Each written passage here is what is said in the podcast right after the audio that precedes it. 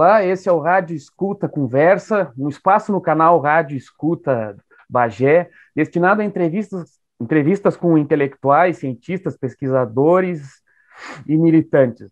Hoje eu recebo o Arthur de Faria, músico, produtor, pesquisador, jornalista, arranjador, enfim,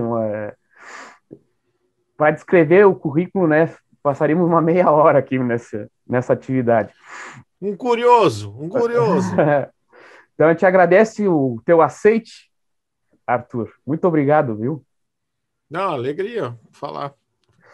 Fala nesses, né, ainda mais nessas épocas, nessa época pandêmica, né, que tá todo mundo tão isolado uns dos outros, poder conversar é um negócio virou um artigo raro, né? Assim, é. sem ser com as pessoas que são da tua casa.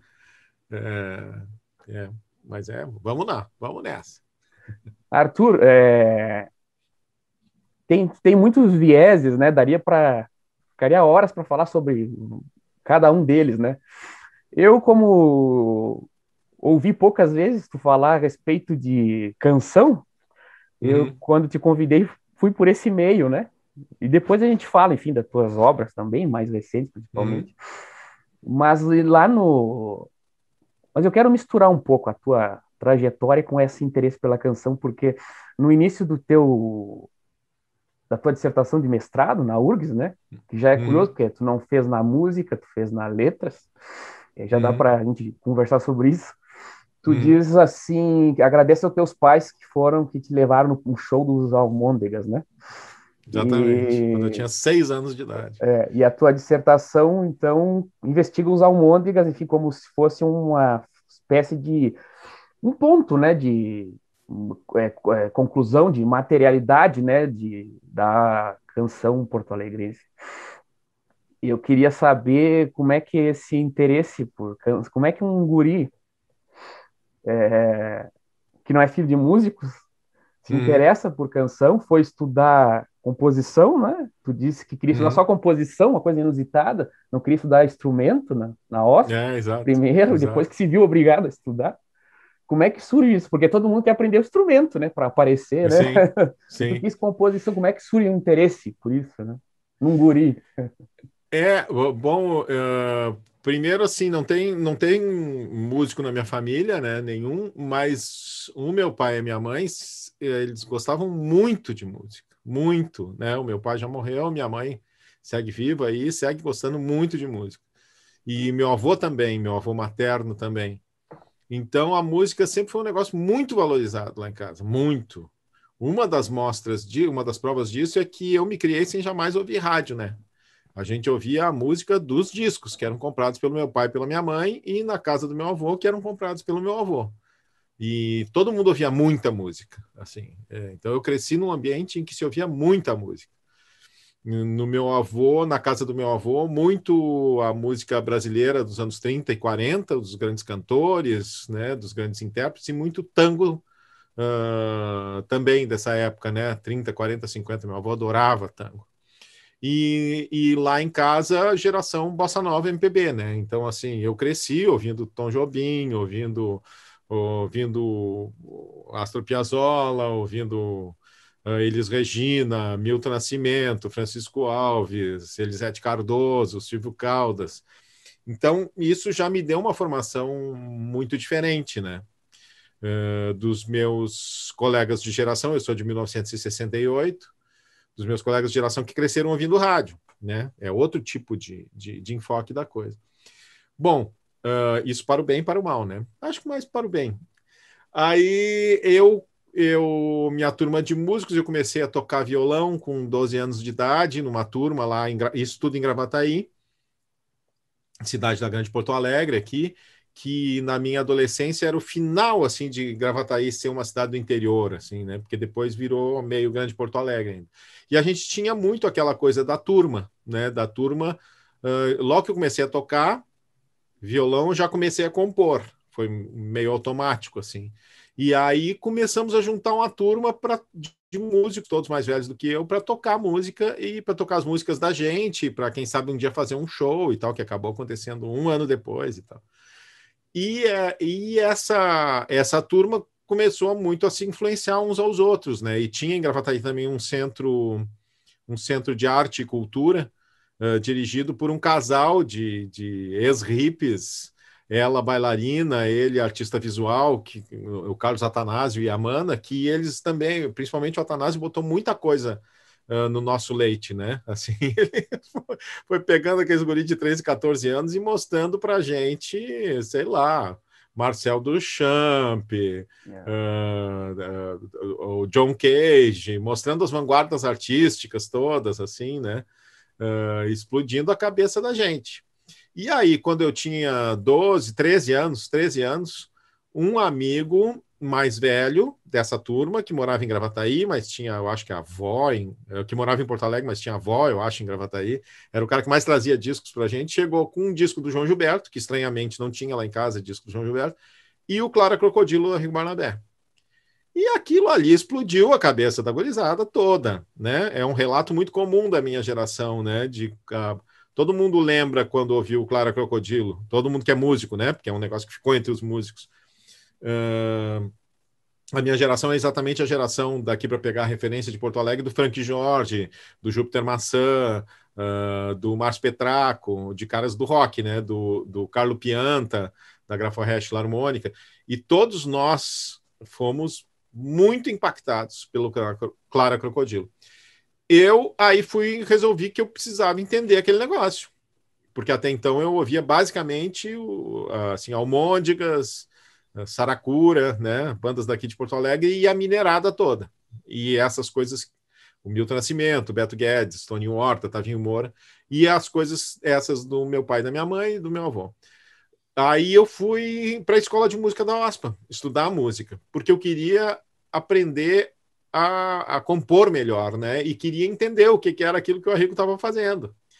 E aí pirei o cabeção, aí comecei a ouvir muita coisa desse tipo, né, de música erudita uh, do começo do século XX, assim, Stravinsky, Bartók, e a turma toda do Arrigo, das vanguardas paulistas daquele momento, né, que é o Arrigo, Itamar, o Grupo Rumo e o Premeditando Breck. São as coisas que me fizeram ser músico. E, e, e, fui estudando, fui estudando teoria na escola de música da OSP, e eu queria era isso, eu queria ser compositor, arranjador, eu não sabia que se chamava produtor ainda, mas eu queria ser produtor de disco, né? E ao longo do tempo eu fui me dando, eu tocava mal e mal um violãozinho e tal, daí eu fui me dando conta que ninguém ia tocar minhas músicas se eu não tocasse elas, né? Daí que eu fui, com 18 anos eu ganhei um piano, aí fui comecei a estudar piano, e aí mais tarde fui estudar canto e tal. Mas era uma coisa de me interessar muito por como é que a coisa era feita, né? A orivesaria da coisa. É, era uma coisa. Nunca foi a, a, fome da celebridade, né? Nunca foi a fome da, da, da celebridade como a gente pensa hoje, né? Porque a celebridade na minha adolescência era outra coisa. Sim, sim. Me lembro que o Caetano dizia: Eu não quero ser famoso, eu quero ser célebre. Né? Célebre era o cara que era respeitado por saber muito uma coisa. O conceito de celebridade mudou muito a partir da entrada da revista Caras no Brasil, né? Uh, mas era isso que queria, era uma coisa meio de bastidor, assim, nunca pensei em carregar multidões atrás de mim ouvindo a música que eu fazia, até porque os caras que eu gostava que eu fazia e que, e que eram importantes para mim não eram caras que carregavam multidões, né? E aí esse interesse veio sempre, assim, eu sempre compus canção e música instrumental, indiferentemente, né? Para mim sempre foi uma coisa só. E aí fui indo, fiz cinco anos de escola de música da OSPA. Na hora que eu fui fazer uma faculdade, em vez de faculdade, fazer uma faculdade de música, eu pensei, não, vou continuar estudando com professores particulares, porque o tipo de música que eu quero fazer e que eu sei fazer é um tipo de música que muito dificilmente vai me dar dinheiro, né? Então vou fazer uma faculdade de outra coisa. Aí estava em dúvida entre bioquímica e jornalismo. Aí acabei muito por pressão da minha professora de português do terceiro ano, do segundo grau, a fazer jornalismo. E fui, fiz, fiz a faculdade de jornalismo, continuei estudando música com professores particulares, ainda primeiro na OSP depois com professores particulares. E aí me formei em jornalismo e tal, e aí, aí esse encontro aí, né? É, no meu primeiro grupo profissional de música, que foi quando eu tinha por volta de 20 anos, 21, Marcelo Della Croix, eu, a Adriana Marques, que já faleceu, o Júlio Riso, trombonista que toca comigo até hoje, é, chamava Bando Barato para Cachorro. E era um grupo que tocava as músicas que o meu avô ouvia.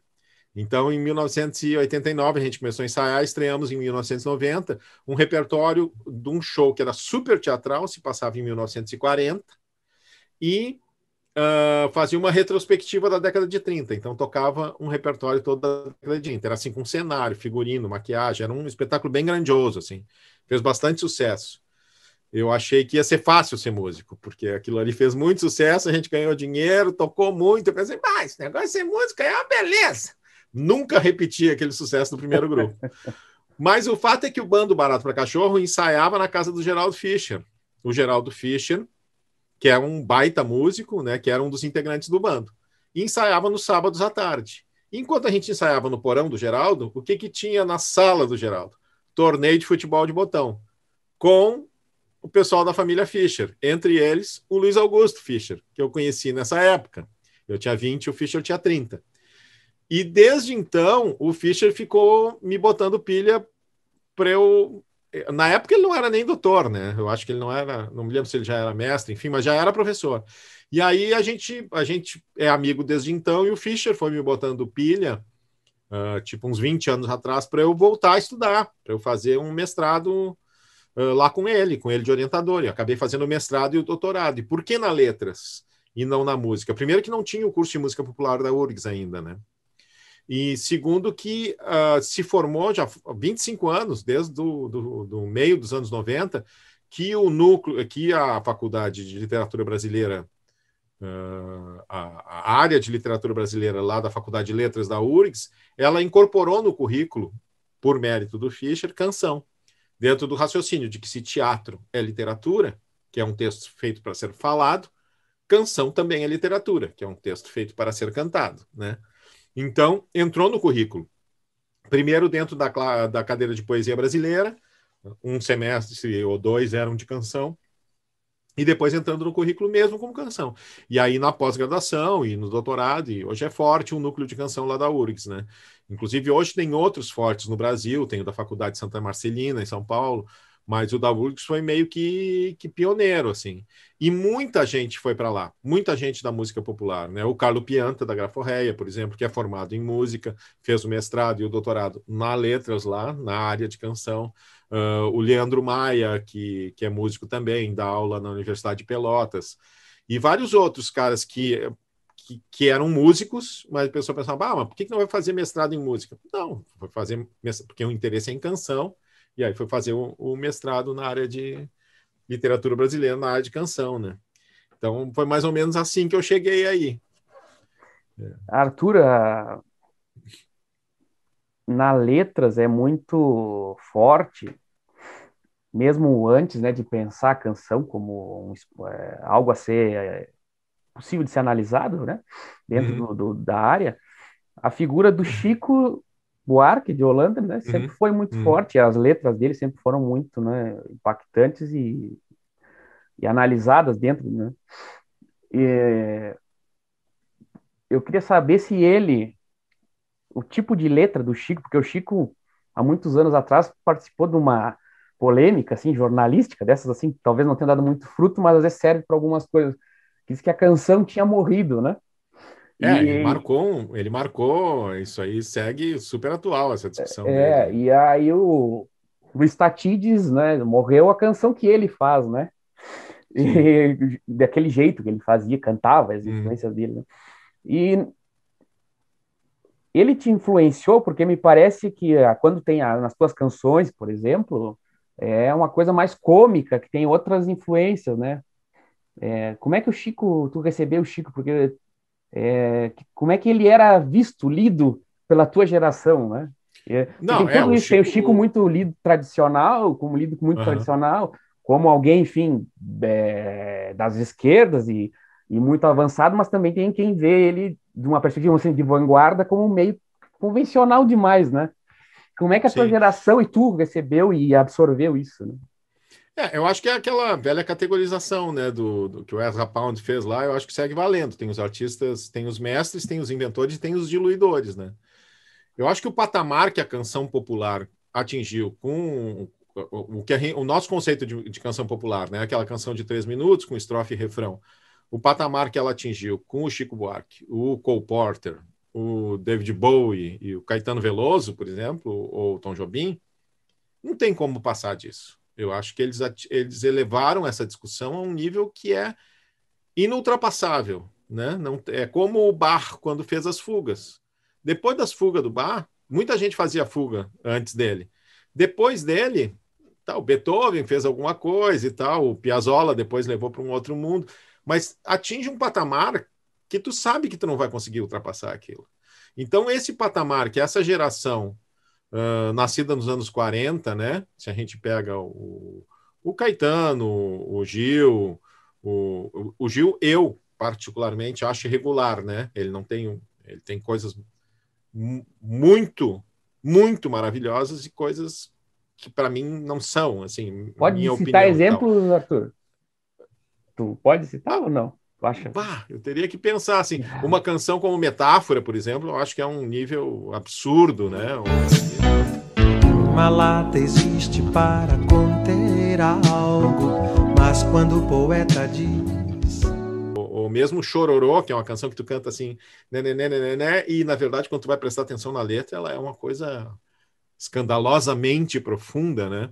Mas uh, sei lá, pela internet. Porque o Gil é um cara que, que, que, ele mesmo disse que cansou, né? Ele, ele deu uma entrevista um tempo atrás dizendo que ele, ele invejava a capacidade que o Chico Buarque seguia de sempre continuar fazendo discos maravilhosos e o Caetano de sempre seguir se reinventando e que ele tinha cansado, ele só queria olhar para trás, queria cantar Bob Marley, Baião. Então, eu não acho que o, que o, que o Gil tenha permanecido com a mesma relevância, é o mesmo nível, o mesmo patamar que o Caetano e o Chico e o Tom Zé seguem, né?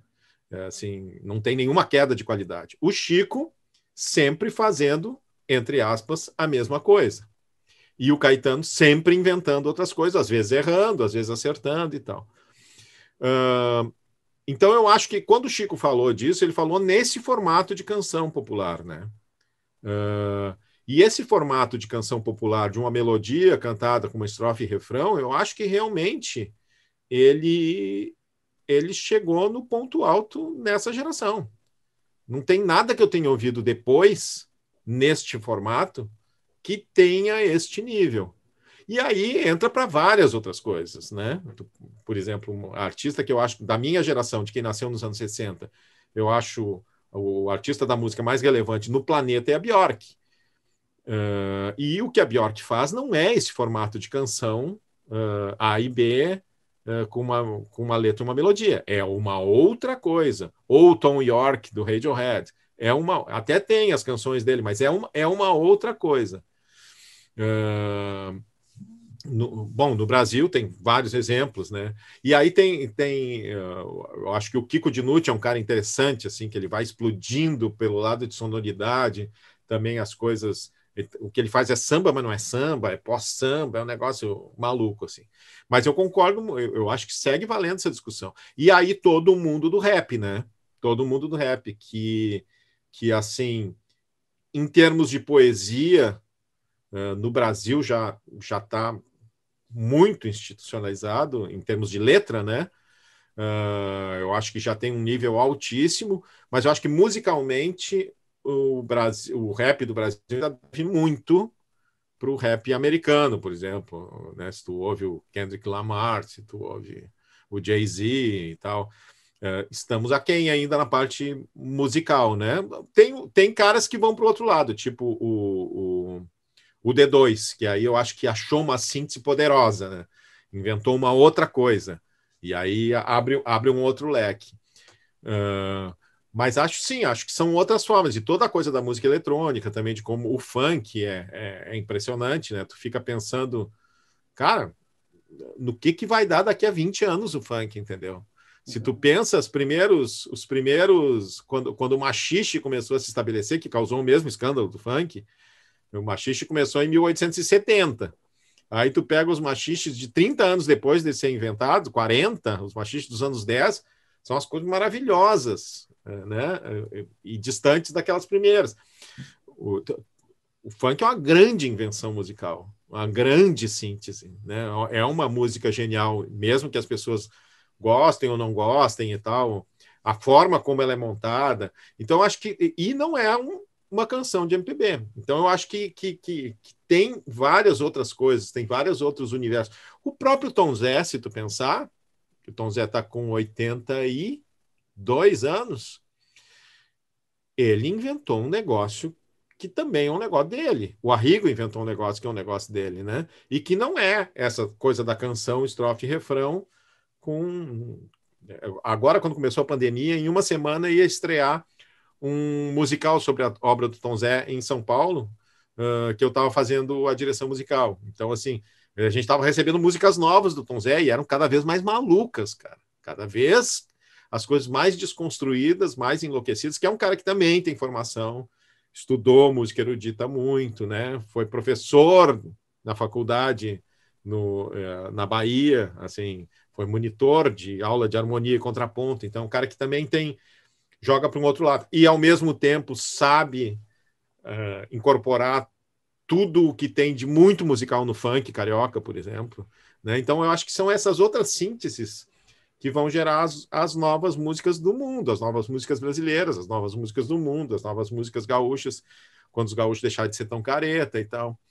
É, então, acho que é, é as, como diria o Paulinho da Viola, as coisas estão no mundo, minha nega, eu só preciso aprender, né? Então, é, é, é, muito isso. Eu acho que tem o tempo todo está se criando uma nova cepa de vírus musical, né? Assim, para a gente ficar atualizado. E a tua geração, como é que como é que lidava com o Chico, Arthur? Como é que Ah, com idolatria total, assim como é. a minha. É, total, total. Porque se tu pensar no Chico, Chico dos anos 70 e dos anos 80, nossa senhora. Porque teve uma coisa muito interessante nos anos 80, né? Eu adolesci, adolescência e começo da minha idade adulta é anos 80, né? Nos anos 80, com a ascensão do rock brasileiro, a, a MPB tomou um cagaço, né? Tomou um, um choque, assim. E a imensa maioria dos artistas que vinham de MPB da década de 70, no, no meio dos anos 80, tentaram surfar na onda do rock ou dialogar com aquilo de alguma forma e viraram os tiozão do pavê. Né? Então isso aconteceu com as cantoras todas, com todas. A Elis morreu antes disso acontecer, talvez não tivesse passado por isso, não dá para saber, mas aconteceu com a Gal, aconteceu com uh, com a Elba Ramalho, que vinha de uma coisa muito interessante nos anos 80. Aconte aconteceu com o Milton Nascimento, que se perdeu completamente. Aconteceu com o Gil, que fez uns discos ruins. Todo mundo ficou meio perdido. As únicas duas pessoas dessa geração uh, uh, grandes, né, que eu acho que passaram incólumes aos anos 80 foram o Chico e o Caetano. O Chico fingiu que nada estava acontecendo e continuou fazendo os mesmos discos dele do, da década de 70, 80, 90, 10, 20, que são sempre maravilhosos e nunca vão ter nada que te surpreenda muito. Mas não precisa surpreender, porque é tão maravilhoso que não precisa te surpreender. E o Caetano se reinventando. O Caetano fez aquele disco Velô, que é um dos melhores discos do rock brasileiro e era de um senhor de 40 anos. Né? Então, é, é, é, eu acho que é como cada um lidou. Mas eu acho que se antes, né, a geração anterior à minha, tinha uma certa rivalidade, ou tu era mais Chico, ou tu era mais Caetano, né, pela coisa política e tal. Em 85, quando, quando o rei democratizou, eu tinha 16 anos, né? Então eu já não eu já não já não estava muito nessa discussão. O interesse era estético mesmo, né? E aí eu acho que não tem como uh, fazer um, uma coisa de patamar. E acima deles dois, uh, o Jobim, né? O Tom Jobim, que é que daí é outro também. O Chico diz que até hoje, quando ele termina uma música, ele, a primeira coisa que ele pensa é o que, que o Tom Jobim ia, ia pensar. Agora, sobre se, se o, o Chico tem influência no que eu faço, eu acho que todo mundo que escreve uma canção com letra no Brasil pós anos 60 uh, e que de alguma forma tem alguma formação uh, que passou por essa música mais sofisticada, que não quer dizer que seja melhor, mas mais sofisticada, acho que é impossível tu desconsiderar o Chico, né? Uh, assim, tu sempre, tu, eu acho que um referencial de letra para mim Uh, é impossível. Talvez o Chico seja mais do que o Caetano, inclusive. Uh, como, como assim, o que, que eu estou buscando quando eu escrevo uma letra, né? Uh, se bem que para mim tem influências muito grandes de, de também de, na coisa de letra de outros caras como o Léo Maslia que é um uruguaio que para mim é muito fundamental assim na minha formação que é um uruguaio genial que tem 40 livros 60 discos. É um cara mega produtivo mega produtivo e, e que tem um jeito muito particular. E daí claro aquela geração uh, que eu falei, né, do, do, do Arrigo, o Itamar e Premeditando Breck. Aí a figura do Tati, né, do Luiz Tati como letrista, como compositor. Eu, o Tati foi minha banca de mestrado, inclusive, né? Mas para mim que tem uma formação musical de músico mesmo, a, a, as teorias do Tati, que são muito bem elaboradas e tal, elas não me servem muito como ferramenta, porque eu tenho ferramentas entre aspas, melhores, né? Que são as ferramentas musicais mesmo. Então, para quem não é músico, eu, aquilo é maravilhoso, porque aquilo resolve um monte de discussão sem a pessoa precisar aprender música. Uh, mas eu sou muito fã do Luiz Tati, artista, compositor. Assim, eu acho, acho brilhante também, brilhante. Assim, o que eles conseguiram no grupo Rumo e depois ele em muitos discos solo é uma coisa muito, muito impressionante, porque é uma síntese, e isso tudo que ele teoriza, né, da busca da síntese entre a fala e a melodia, isso é um negócio que eu busco muito quando eu componho com letra. Eu sempre parto do texto, sempre, mesmo que o texto seja meu, eu sempre tenho um texto primeiro. E aí eu fico vendo o que que aquele texto me diz musicalmente, né? E jamais contrariando a melodia do texto escrito. E isso é uma obsessão que o Tati fala muito, né? Mas é uma obsessão que eu aprendi com o Tom Jobim. Uh, o Tom Jobim, a, a música está sempre a serviço do texto, né? Seja a letra dele, como na maior parte das vezes não, não é, seja a letra de outro compositor, né?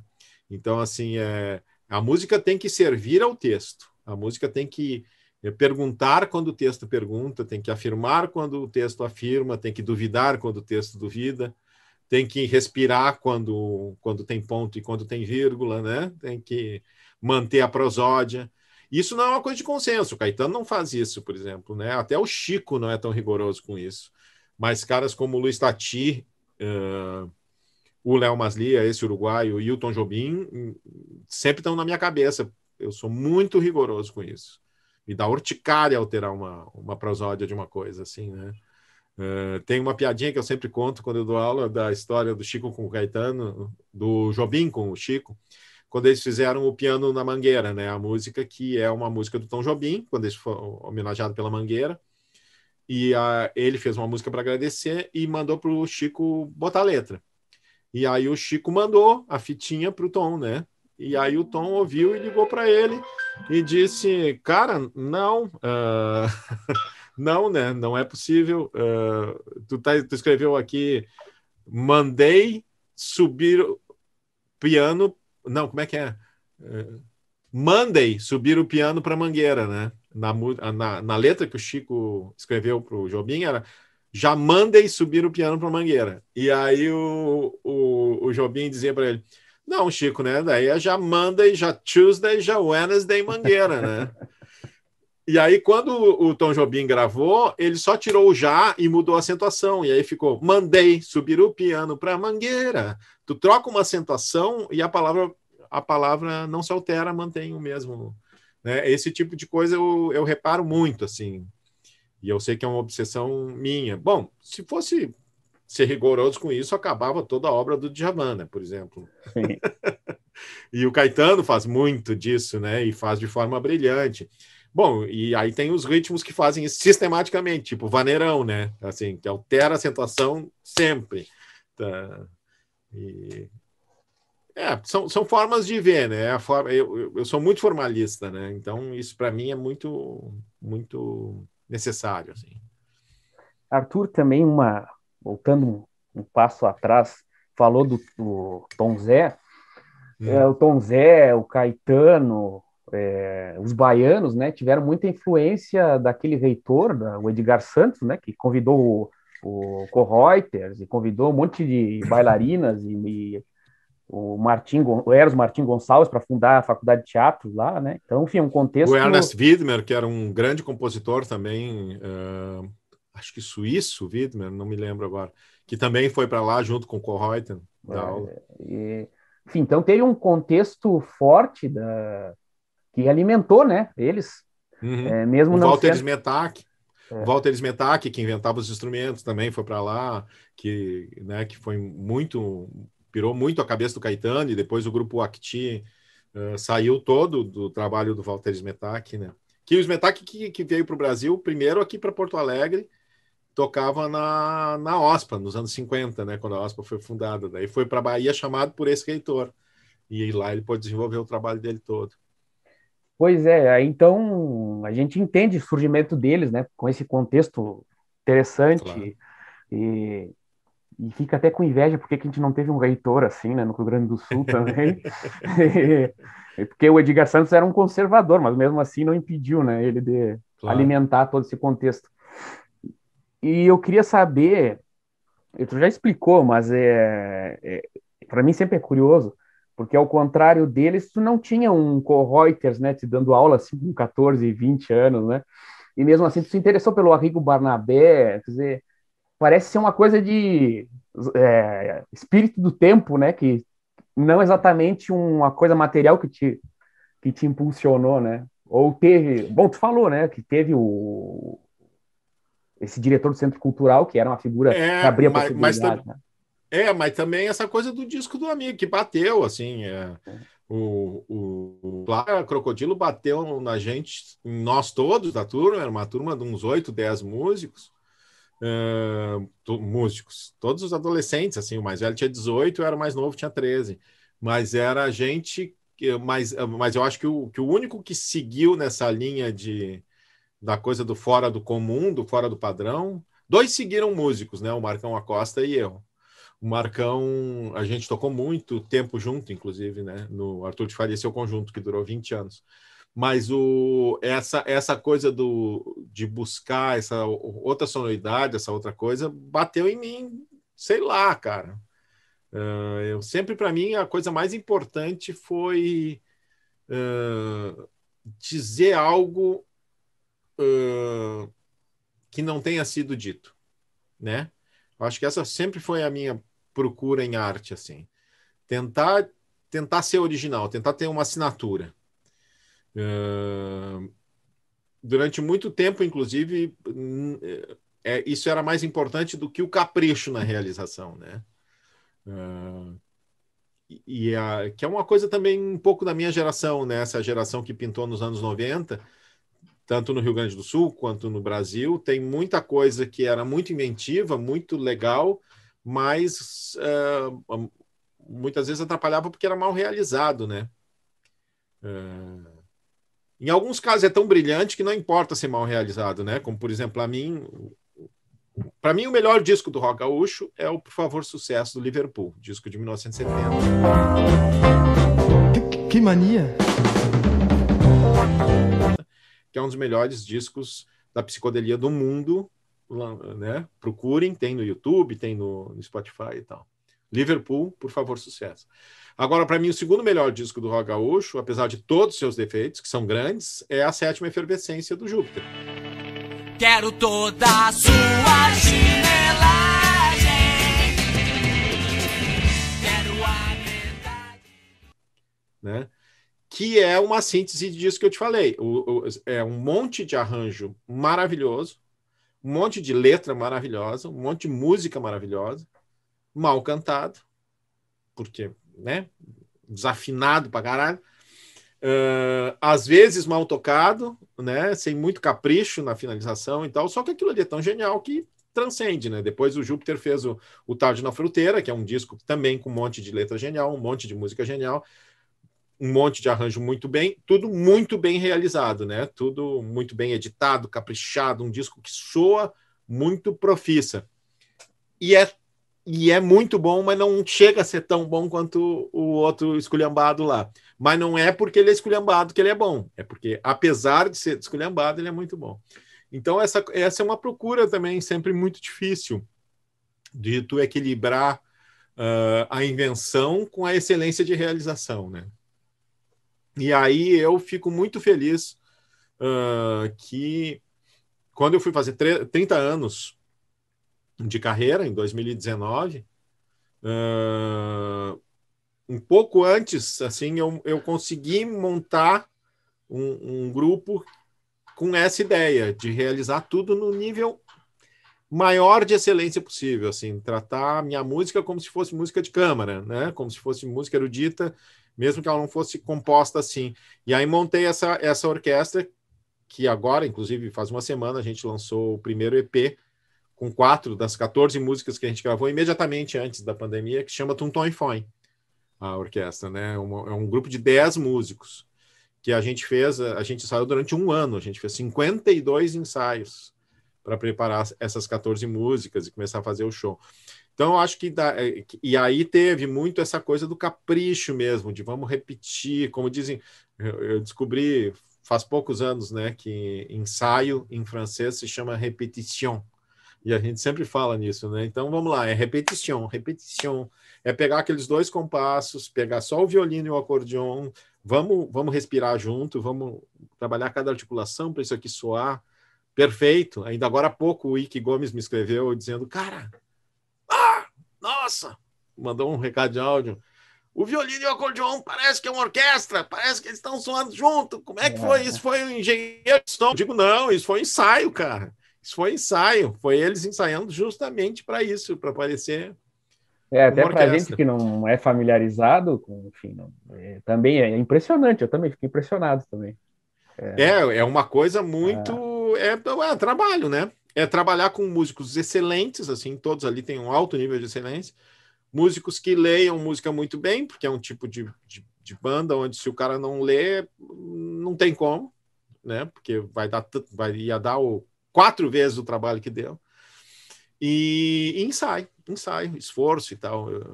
E agora a gente está no meio desse lançamento, estamos muito felizes porque está batendo nas pessoas de uma forma. E muita gente me dizendo, pô, cara, uh, tá maduro o negócio, tá? Eu espero, né? Tô com 52 anos, se eu não tiver maduro agora, vou amadurecer quando? que é uma coisa, uma coisa do capricho, né? Que é isso, assim, eu acho que que é a coisa boa de envelhecer é isso, tu vai, tu vai acumulando informação, se tu não te estabelece, né, se tu não fica sentado uh, com a boca escancarada, cheia de dentes, esperando a morte chegar, como diria o Raul Seixas no Ouro de Tolo, a canção que eu mais invejo de ter feito na vida, tu vê, e é uma canção simples, não é uma é. canção nem do Chico, nem do Caetano, né, mas é a canção que eu mais gostaria de ter feito na vida, Uh, eu acho que se tu não, não te instala né, nisso, tu segue aprendendo, né? Se tu tá aberto para aprender, tu segue aprendendo. É, é, nos caras que eu miro, né? Assim, uh, tem os caras de quem eu tenho efetivamente inveja e que eu sei que são inalcançáveis, como por exemplo o Chico Buarque, o Tom Jobim e tal. E tem os caras nos quais eu miro porque eu sinto que são caras que tem muito talento, mas tem muito esforço também, tem muito buscar saber mais para se superar, como é o caso do David Bowie, né? Como é o caso, acho que muito do Caetano também, que é um cara que está sempre experimentando, buscando coisas novas e tal. Uh, eu acho que esse é muito o segredo, né? Nunca achar que tá bom. E, e, por outro lado, nunca se levar totalmente a sério, né? Que isso também acaba com é. muita gente. Eu gosto muito do fagote, sempre gostei muito de ouvir o fagote nas tuas músicas, assim, jeito que tu trabalha, ele coloca. E, e, e é sempre o Adolfo Almeida Júnior, né? É, o Adolfo e eu, a gente trabalha juntos ininterruptamente desde 1991. Então são 30 anos, né? Mas eu pirei com o fagote ainda na escola de música da OSPA, lá por 85, 86, quando eu ouvi um disco que todo mundo pode ouvir, que ele está em todas as plataformas, que se chama. Ah, como é que se chama? Enfim, Francisco Mignoni é o compositor, um compositor brasileiro de ascendência italiana, mas brasileiro. Uh, eu acho que são 16 valsas para fagote solo, uma coisa assim.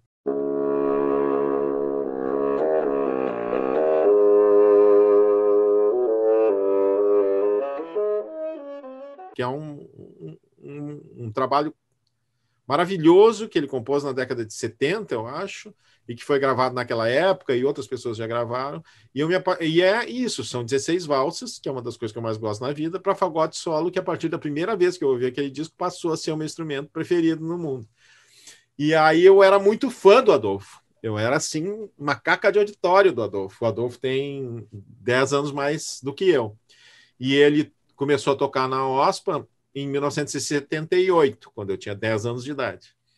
E, e, a partir dos anos 80, bom, na época que eu estava na escola de música da OSPA, eu ia nos concertos da OSPA toda terça-feira, né?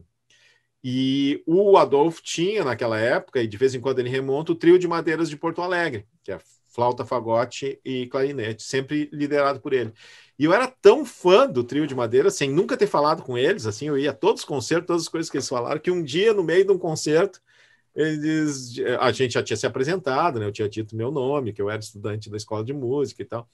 Eles param um concerto para dizer: bom, agora a gente quer fazer uma homenagem aqui, a gente quer dar um troféu para o nosso fã número um, e me entregaram um troféuzinho que eu perdi em alguma mudança, de fã número um, Arthur, ele nem sabia o sobrenome. Então, e aí, uns anos depois, a gente começou a trabalhar junto e nunca mais se separou, né? Eu, é, eu sou muito fã do som do fagote, muito fã do som e do músico que é o Adolfo, né? E esse também eu acho que é um segredo para os jovens músicos que porventura estejam nos escutando. Sempre que tu for montar um grupo, cara, tu tem que um dos segredos para mim é tu tem que ter pelo menos um cara muito melhor do que tu. É, né? É, porque é, se tu tiver é, se tu tiver aquela porque o, o, mais lógico é tu te encostar na tua insegurança e chamar músicos no máximo no teu nível ou que não sejam tão bons quanto tu porque daí tu é o rei da cocada. Tu não vai aprender merda nenhuma cara. Eu sempre nas minhas bandas me esforcei para ter a maior quantidade de músicos melhores do que eu que eu conseguisse juntar assim né e principalmente músicos de outros mundos, né, que viessem me trazer informação. A Tuntonfon é isso, é uma maluquice, né? O Eric tem 23 anos de idade, o guitarrista, e tem e ele vem do ele fica me mostrando, ainda ontem me mostrou uma banda dos anos 60 que eu nunca tinha ouvido. então, é, e é um cara do mundo do rock, né, que, e do funk americano, né? Então ele me fica o tempo todo me influenciando, me mostrando coisas e tal. O Adolfo é um cara da música contemporânea, da música erudita, da música improvisada, da música livre e tal, né? Uma coisa entre música erudita e Hermeto Pascoal, assim. E aí tu pega, tem o, o, Gabriel Romano, que é um cara que vem do mundo da música regional e já foi por outros mundos. Então, cada, cada pessoa é um universo, né? Cada, cada músico, se o cara não é... Porque tem também o músico que é o instrumentista, né? Que antes de ser músico, ele é instrumentista. Eu nunca tive bandas com instrumentistas, né? Com aquele cara que só está preocupado em tocar o mais perfeitamente possível o seu instrumento, né? A gente brinca, o clichê do guitarrista instrumentista é o, o cara que a definição de canção para ele é aquela coisa que tem entre a introdução e o meu solo, né? então, mas uh, eu sempre gostei de trabalhar com músicos que fossem também compositores, que fossem líderes em outros grupos, o cara que, que pense a música, né? Que mais, mais não, mas tão importante quanto uh, ele tocar bem o que ele tem para tocar, é ele tocar bem o que ele tem para tocar, ouvindo o que está acontecendo e ouvindo os outros músicos, né? Eu sempre digo que o limite é assim: se tu não está ouvindo o que os outros estão tocando, tu está tocando muito alto. Né? Então, isso, isso é uma lição também, né? Uh, ah, para ensaio, tudo, sempre ensaiar num volume que todo mundo esteja se ouvindo e tal. Então, isso, uh, a, tu, tu, falou um fagote, eu viajei, já fui para essa história toda. Mas para concluir, então, o fagote é um negócio que me fascina tanto, que daí, quando eu fui montar essa orquestra, o Adolfo se aposentou da, da Sinfônica, né? Ele começou em 78, termi, se aposentou em 2018 abriu a vaga de primeiro fagote, né? Do fagote mais importante da orquestra. E aí, quem passou no concurso foi a primeira fagotista mulher da OSPA, que existe desde os anos 50, pela primeira vez uma fagotista mulher, que é uma colombiana maravilhosa chamada Anche Bassani. E aí me molhou um gremlin, né? Para quem é mais velho, pega a referência do filme dos gremlins, tu não pode molhar nem alimentar depois da meia-noite, que eles viram monstros dentro da tua cabeça. E eu pensei, mas será que a Angie não, não teria interesse? Eu nem conhecia ela. Aí o Júlio, trombonista da Sinfônica e com quem eu toco também desde 90, o Júlio falou com ela e ela adorou. E aí eu disse, cara, vamos ter dois fagote, cara. Porque daí nós vamos ser a melhor, a segunda melhor e a terceira melhor banda do mundo com dois fagotes, porque não tem nenhuma outra.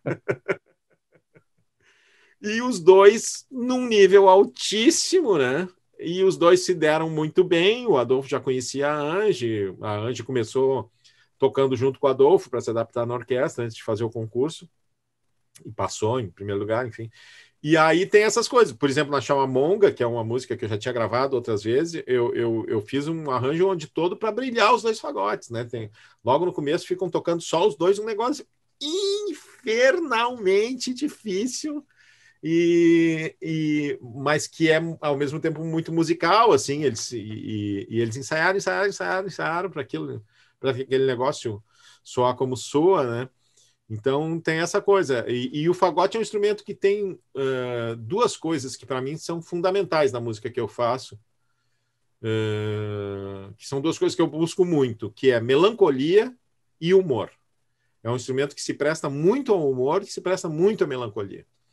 Então eh, tem, tem esse universo, porque também eu acho que a coisa do humor ela é muito importante, não só na canção com letra, e aí não é o humor da piada, né? Mas é humor daquela piscadinha, daquela ironia e tal, quanto na música instrumental. Eu acho que é muito importante. Por isso que, assim, grande parte do jazz uh, mais sofisticado, digamos assim, me aborrece mortalmente. Eu nunca fui um músico de jazz porque me interessa 20%. Me interessa assim, o Thelonious Monk, me interessa o Charles Mingus, me interessa o Duke Ellington, que são os caras que são super compositores e, e, e, e debochados e tem aquela sacada que te dá uma piscadinha assim e tu fica pensando, nossa, né? Porque aquela coisa muito sofisticada do jazz, aquilo não é para mim, né? Assim, uh, eu acho que, que, que, quando tu faz uma música, o, o, John do Patufu, né? Um grande amigo, a gente é amigo há 25 anos e tal, e o John é um cara que não tem saco com música cabeçuda. Então, ele ouviu agora, muita coisa que eu fiz ele não gosta e tal, e ele ouviu agora o EP da, da e disse, cara, parabéns. Gostei muito, porque é uma música cabeçuda que não parece cabeçuda. É. e eu disse que bah, é exatamente isso que eu, que eu busco, né? E eu acho que a arma disso é o humor, né? Porque se tu ficar fazendo. Uh, tu tem que ter alguma coisa que dê o um refresco quando tu tá levando muita informação, né? Uma música com muita informação. Então tem que ter uma coisa uh, leve ou bem humorada que te distraia, né? Mais uma vez citando o Tom Jobim, é o cara que é gênio, né? Porque tu pega músicas do Tom Jobim que são infernalmente complexas e elas soam simples, como, sei lá, Águas de Março. Garota de Ipanema, terceira música mais tocada do mundo. Hum. Garota de Ipanema é uma música que todo mundo assobia, todo mundo sai cantando, ela parece super simples e ela não é nada simples. Ela é muito complexa. Esse é o gênio. Porque para tu fazer um negócio complexo, tu só precisa estudar. Tu não precisa ter talento nenhum. Tu vai conseguir fazer um negócio complexo. Tu estuda, faz. Agora, para tu fazer esse negócio complexo, ser sedutor e, e, parecer simples, aí, aí é que a porca torce o rabo. Aí é que tu tem que ter o tem que ter o tal do, do talento, né? Que é a coisa que tu fica buscando a vida inteira, assim, né? fica buscando isso, assim, como distrair a pessoa quando ela viu, ela já ouviu o um negócio. Agora, se tu disser, olha agora como isso é complexo, olha que cabeção, bah, velho, olha essa harmonia aí, nossa. Aí não, aí é música para músico, né? Sim. Eu, essa, esse lado de humor que eu, é, a gente eu acho que dá para ver de duas maneiras, assim, um que é na música gaúcha, pelo menos no rock gaúcho existe bastante isso, né? A, é, uhum. Na letra, tô falando, né? Uhum. E aí daria, queria que tu me dissesse o que se tem relação com isso mesmo. E, e a outra é assim, parece também um pouco o humor que vem dos modernistas, né? Lá de de, de 22 é, é... vem vindo, né? Às vezes a gente encontra, sim, só que não dá para palpar bem, né? Dizer o que exatamente total, total. é, mas dá para perceber alguma relação ali. Eu nunca fui um grande fã do Mar de Andrade, cada vez menos eu sou, mas sempre fui um grande fã do Oswald. Uh, então tem totalmente a ver.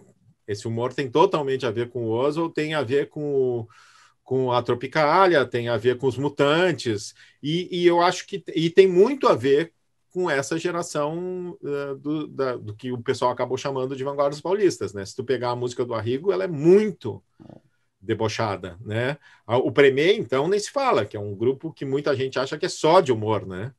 Premeditando o Breck. O Itamar tinha isso um pouco e o Rumo tinha isso muito também.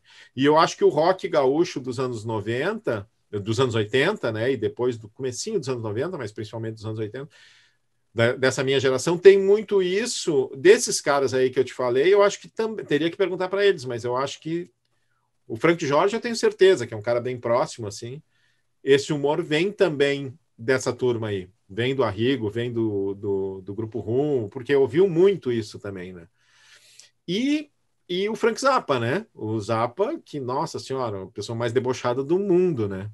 E é um dos, dos caras muito referenciais para mim, muito, muito fundamentais para mim. Uh, e, e, esse olhar irônico, bom, se tu pegar também Beatles, né, tem um monte de coisa que é, que é super irônica, super uh,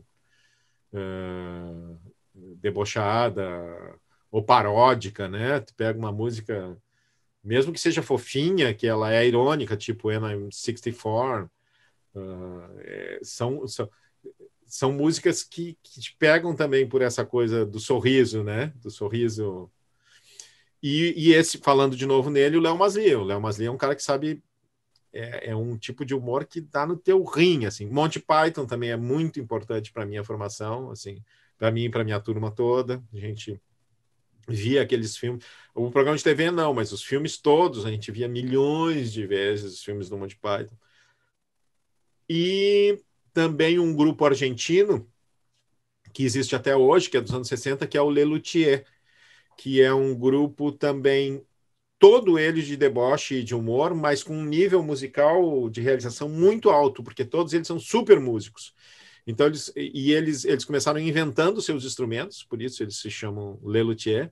Então assim, misturando um bumbo legueiro com um cello e fazendo cello legueiro, uma bomba de chimarrão com um oboé, e aí chama gerbomatófano da amore, máquina de escrever com, com xilofone, que é o máquina de tocar o dactilófono, e eles faziam os discos deles todos com esses instrumentos inventados e tudo paródia de gênero que já existia. Uh, tem a chacareira del ácido lisérgico, Conorca ele interior. E, eu, e o Leo tinha uma coisa que eu ouvi muito, e muitos do, dos meus amigos, assim, também dessa época que a gente começou a fazer música, ouvia muito. Eu vi eles algumas vezes ao vivo. E é assim também, o, o, um dos caras é diretor de um coral de música renascentista, o outro é professor de harmonia da universidade. É como se fossem uns caras super acadêmicos que não se levassem a sério e debochassem disso, né? Hoje estão todos aposentados e um já morreu são os velhinhos já, né? Mas é um, é um grupo também muito referencial. E o Zappa tem um disco que pergunta, né? O humor pertence à música? Uh, e eu acho que sim, né? O, o, o Thelonious Monk, o meu, meu compositor preferido do jazz, é, o Monk é engraçadíssimo. Tu ouve ele tocando, é um negócio muito engraçado. Assim, as músicas dele, aquela coisa esquisita, torta e engraçada.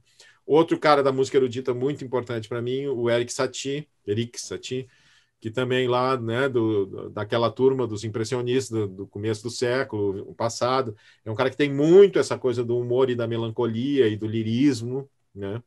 Bom, o, o Satie é tão da nossa turma que o Ginter, Andreas, o baterista da, da Tum Foi, o, o, filho dele se chama Eric, por causa do Satie. Então, assim, é, tem essa coisa, né? E, ah, e aí só um outro parênteses da coisa da Tum Foi que eu acho legal é que são 10 músicos, cinco deles têm 52 anos ou mais.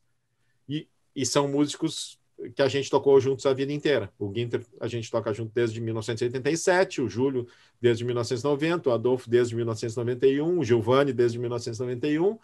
E é, é isso. E os outros cinco. E o, é, os outros cinco é gente que tem menos de 35 anos de idade. Então a gente tem um gap geracional ali entre 35 e 52 que é interessante. Que daí eu comecei a pensar e eu fiquei pensando também, cara, a geração que veio depois de mim imediatamente depois de mim, que é essa geração entre os 35 e os 50, foi uma geração uh, meio.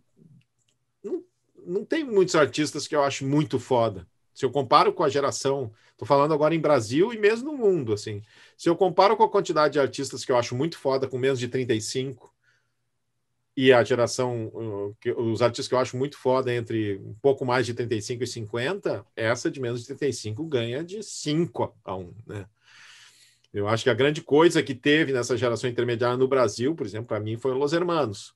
Mas não tem muita, muito mais outra coisa que tenha inventado coisa. Me parece que foi uma coisa também meio de, de interregno, de o que, que vai acontecer agora, né? O que, que a gente vai fazer com essa música que está mudando? Vamos ter que achar outras coisas e leva um tempinho para achar essas outras coisas e tal.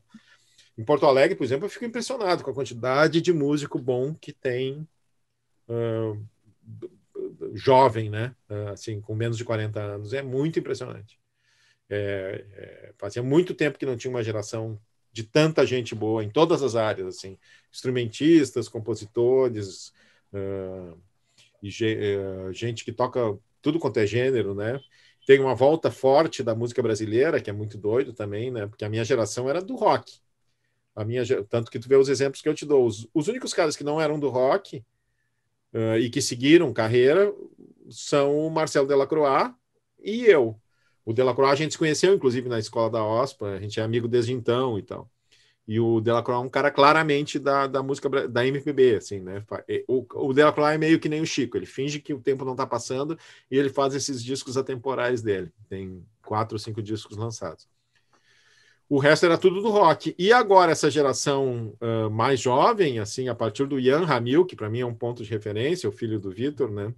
Porque eu conheci moleque, com 10 anos de idade, e com 15 ele já compunha coisas interessantes o Ian, a geração do Ian para frente é uma geração muito da, da, da, música brasileira, né? Então isso também é interessante como essas coisas dão voltas, né? Como como é cíclico, né? Essa, hoje rock é uma coisa de tiozão, né? Tem pouquíssimas bandas de rock, pouquíssimas bandas de rock com gente com menos de 30 anos.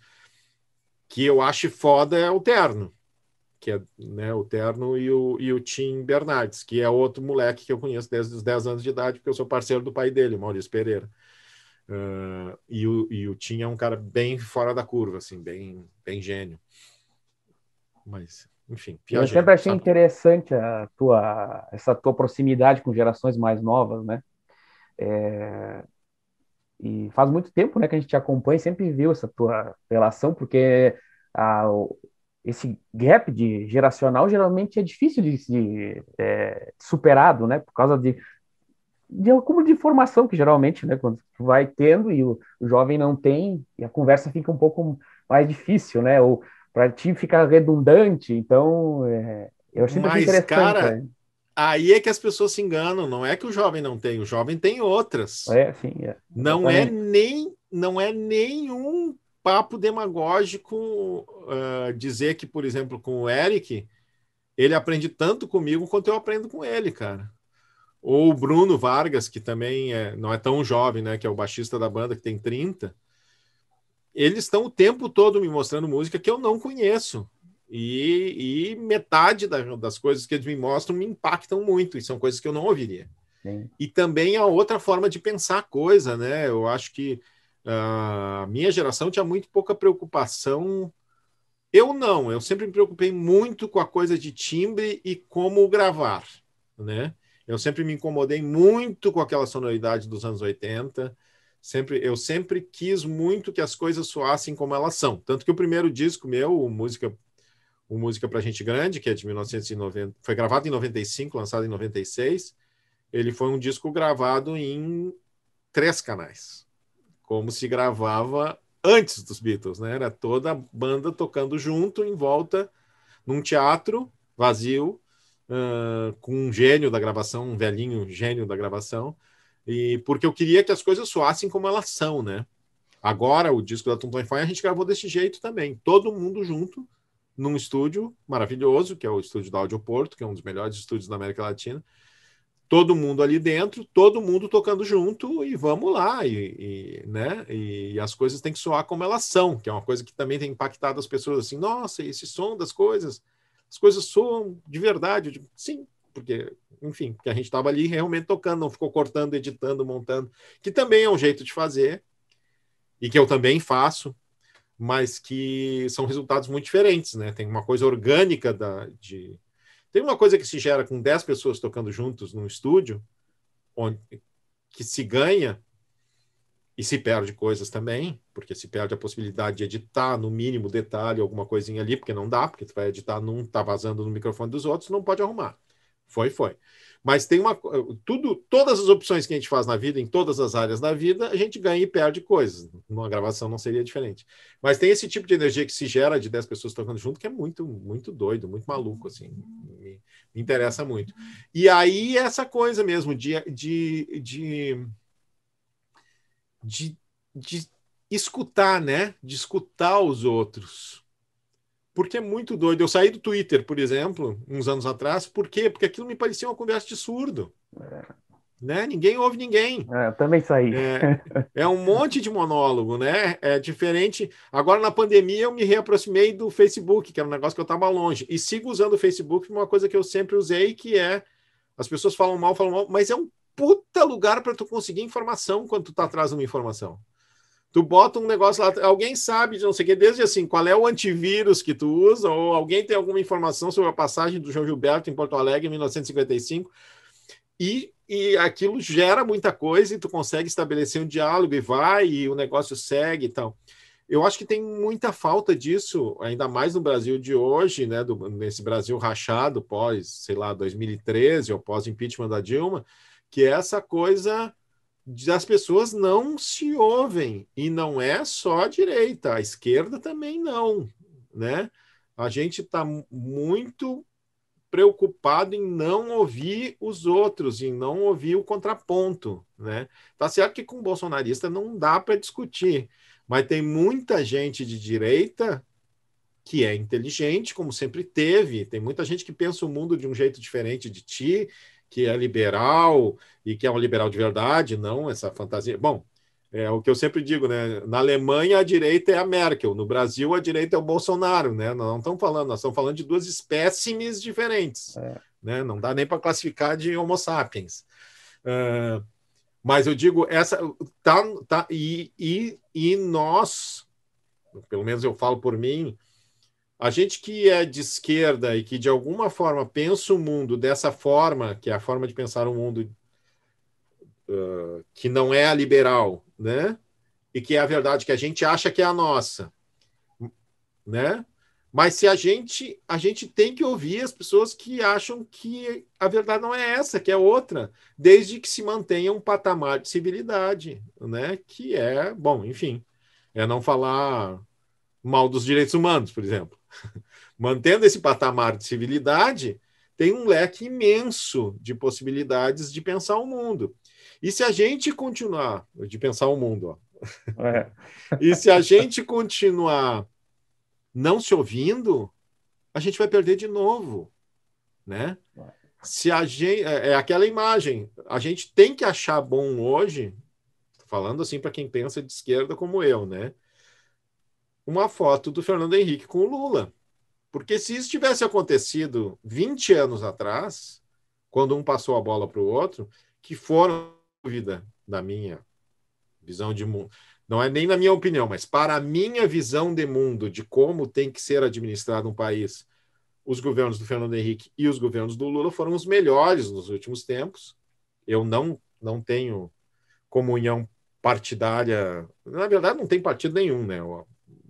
Já não tenho mais há muito tempo. Se eu tivesse, seria alguma coisa bem radical. Mas eu digo, um do PSDB e o outro do PT, ah, ou seja, são vieses muito diferentes, mas são os caras que, que tinham um projeto de país, que foram construindo um país, e que depois a pobre da Dilma não pôde governar, não deixaram ela governar, não deixaram ela assumir nunca. Uh, enfim. E, e, a Dilma provou uma coisa que é muito triste, que é o fato de que se tu for realmente honesto e tu não negociar, tu não consegue administrar um país. né? Isso é a maior derrota. Isso amigos meus de direita concordaram comigo nisso, dizendo que odeiam a Dilma, dizem não. Não é realmente ela ela tem que saber negociar, tem que ser um pouco safado, tem que ser um pouco, tem que ceder e tal. Se tu não ceder, tu vai sofrer um impeachment e vai cair e tal. Mas é isso, eu acho que o que está nos faltando muito é nos ouvir. A gente precisa ouvir o que, que os outros têm a dizer. E isso vale tanto para tu trabalhar com músicos mais jovens do que tu e não pensar, ah, eu sou o cara que vai ensinar tudo para eles, quanto para tu pensar como é que o Brasil vai sair dessa encrenca, cara. E não é assim, achando que a tua verdade é a única e que todo o resto é um bando de imbecil. Não, não é não acolhendo o cara aquele que pensava fora PT, fora PT, fora PT, e que aí votou no Bolsonaro porque achava que ele não ia fazer o que ele falava. E que agora está arrependido. Que bom sabe? A gente tem que contar com esse cara que está arrependido, tem que e tem que e, e, e, a companheira Globo, entendeu? Reinaldo Azevedo, companheiro Reinaldo Azevedo. Essa coisa, essa coisa louca. Os caras criaram um monstro, é, viram, viram, viram o monstro sair, não achavam que o monstro ia ser aquele e estão arrependidos. Se a gente não aceitar os caras que estão arrependidos, a gente vai seguir com as nossas certezas, nos ferrando pro resto da vida, cara. É, é, é, é, ouvir e negociar. É assim, é isso. É Angela Merkel, entendeu? É, a gente tem, tem que pensar, tem que ter um projeto, tem que pensar um país, tem que ter um projeto de país e tem que negociar as coisas básicas. Quer dizer, as coisas básicas a gente não negocia, mas o resto a gente tem que tentar encaixar as melancias no andar da carroça, senão, senão estaremos indo para onde estamos indo, né? Assim, é um provérbio chinês esse que eu acho maravilhoso. Se não fizermos nada, estaremos indo para onde estamos indo. Arthur, aliás, aproveitando já, deixa. Uh, sempre se fala muito que nunca houve uma política cultural realmente esquerda, né? Queria saber uh, sobre isso, porque tu disse aí que para ganhar dinheiro teve que ser jornalista, né? E a minha geração te conheceu principalmente como jornalista, né? depois Sim. como músico. Então, como é que eu queria que tu fizesse a correlação aí entre a política cultural, como é que funcionava quando tu começou e, e, e o trabalho que tu teve até ficar, não é só como músico, e agora, né? Porque agora parece que não tem mais nada. Quer dizer, tem é. alguma coisa, né? Mas enfim. Agora não. Queria saber como é, que tu, tudo... como é que trabalha um músico que nem tu, que, enfim, não é um músico que é, fazer bailão. Bom, também não pode fazer Sim, baile, né? Não mas, pode enfim, enfim, mas também não faz, sei lá, é, não tem como fazer lives bem com muita gente, né? Grande é. público, enfim. Até saber como é que faz graças dia, né? ao Buda, as duas as duas únicas lives que eu fiz deram um dinheirinho é, de verdade, assim. Mas bom, a, o que, o que acabou me sustentando, minha velha ideia lá de músico, quando eu comecei a ser músico na adolescência, que era trabalhar em bastidores, foi o que acabou sendo o que, o que me posicionou e que me permitiu viver só de música, que é basicamente como compositor de trilha, que é uma coisa que eu adoro fazer. Primeira vez que eu fiz, eu tinha 17 para 18 anos, lá em Gravataí ainda, trilha para teatro. Então, fazer trilha para teatro e para cinema era um negócio que estava me estabelecendo e que, eu, e que ali em 2018 eu estava super bem, assim, onde eu queria estar, né? Uh... E aí começou o apocalipse, né? Primeiro que começou o apocalipse do Bolsonaro e a perseguição a toda a área da cultura e cortar as, as verbas para a cultura e trancar toda a grana da Abracine, por exemplo, né? Que é onde circula mais dinheiro no cinema do que no teatro, é claro. E então isso já começou a ferrar e, e e depois, então, Nossa Senhora, a produção de cinema está completamente parada, né? É, produção de teatro está completamente parada. Eu sou casado com uma atriz também, minha conge. Minha conge é atriz. e a situação dos atores é pior. Da indústria do cinema toda, né? Ela faz teatro bastante, mas faz principalmente cinema. Então, a Áudia Batista. E a, a situação do, do, deles é pior, porque músico, bem ou mal, consegue ficar fazendo coisa em casa, nem que seja ficar tocando, né? Ficar, faz uma live de casa de improviso que não vai te dar dinheiro nenhum, mas vai te dar alguma relação com as pessoas. Às vezes eu faço no Instagram de surpresa, assim, né?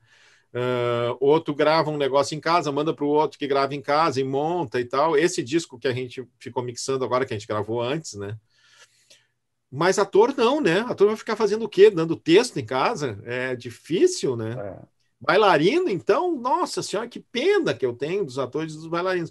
A gente tá muito ferrado, não sabe como é que vai sair dessa, né? Eu, eu vou começar, inclusive, eu vou começar uma coisa que felizmente me dá muito prazer, mas que eu nunca fiz online, que é dar aula. Inclusive, falando, já falar nisso, é, procura, procure lá no site, no site do Matinal. Eu vou começar um curso de História da Música Popular Brasileira. Botar lá Matinal, parêntese, Arthur de Faria, vai, vai para o link. Depois eu posso te passar o link se tu tiver onde Sim, botar. Sim, a gente coloca aí. De é, 9 a começa... 11 de junho, né? 9 a 11 Exatamente. de junho. Né?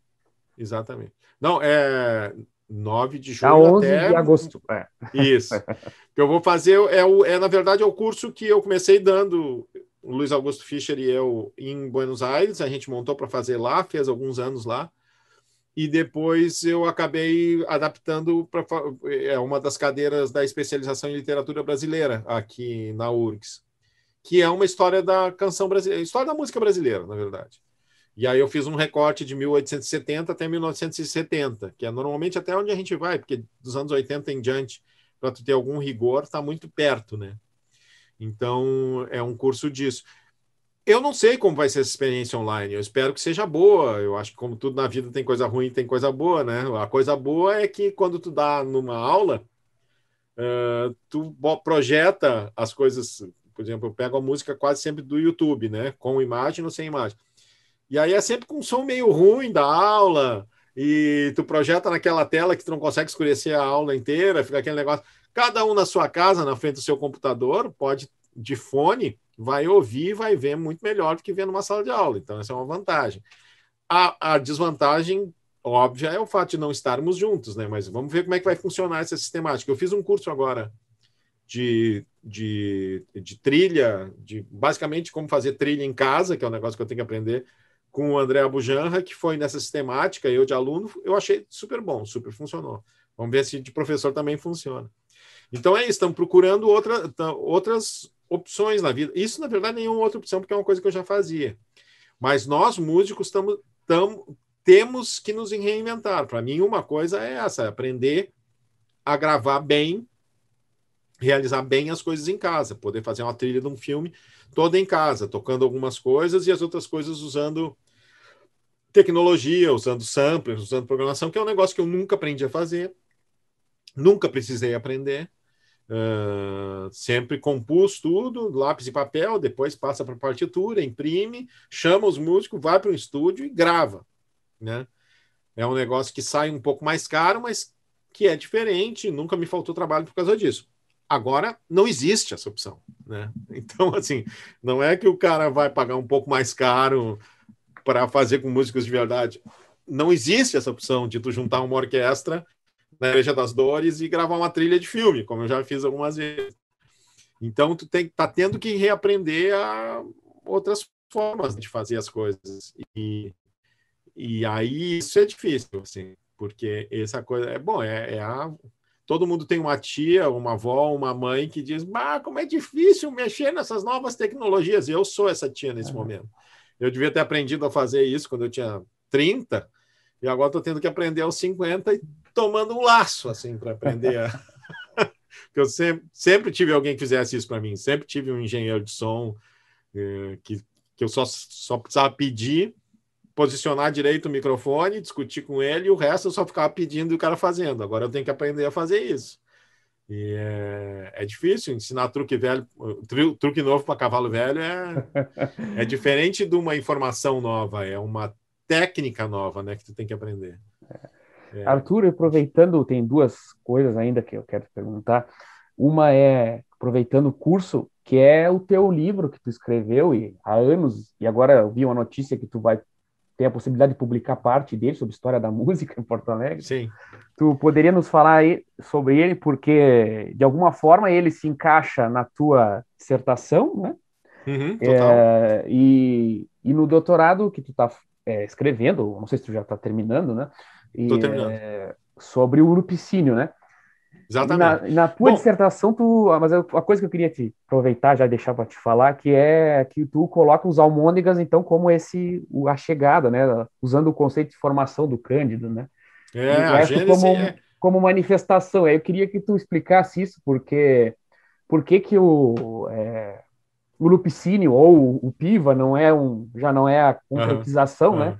De um sistema. Mas é, especificamente é a chegada da canção urbana gaúcha, ah. né? Da canção de uma gênese de uma coisa que só pode existir no Rio Grande do Sul, né? Essa canção.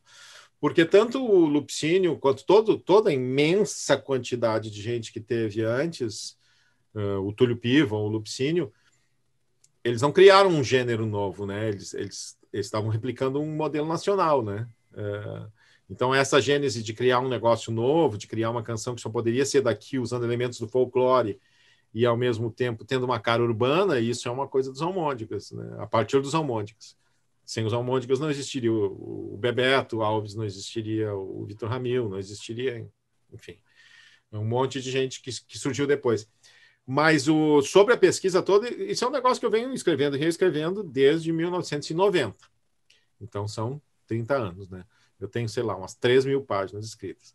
E aí, agora, finalmente, eu estou finalizando e realizando. O, o, a primeira coisa que eu fiz foi o que originalmente era o, era, era o para ser o capítulo 13 dessa infinita história da música brasileira, da música de Porto Alegre, que era Elis Regina. Então saiu em 2015 Elis Regina, uma biografia musical.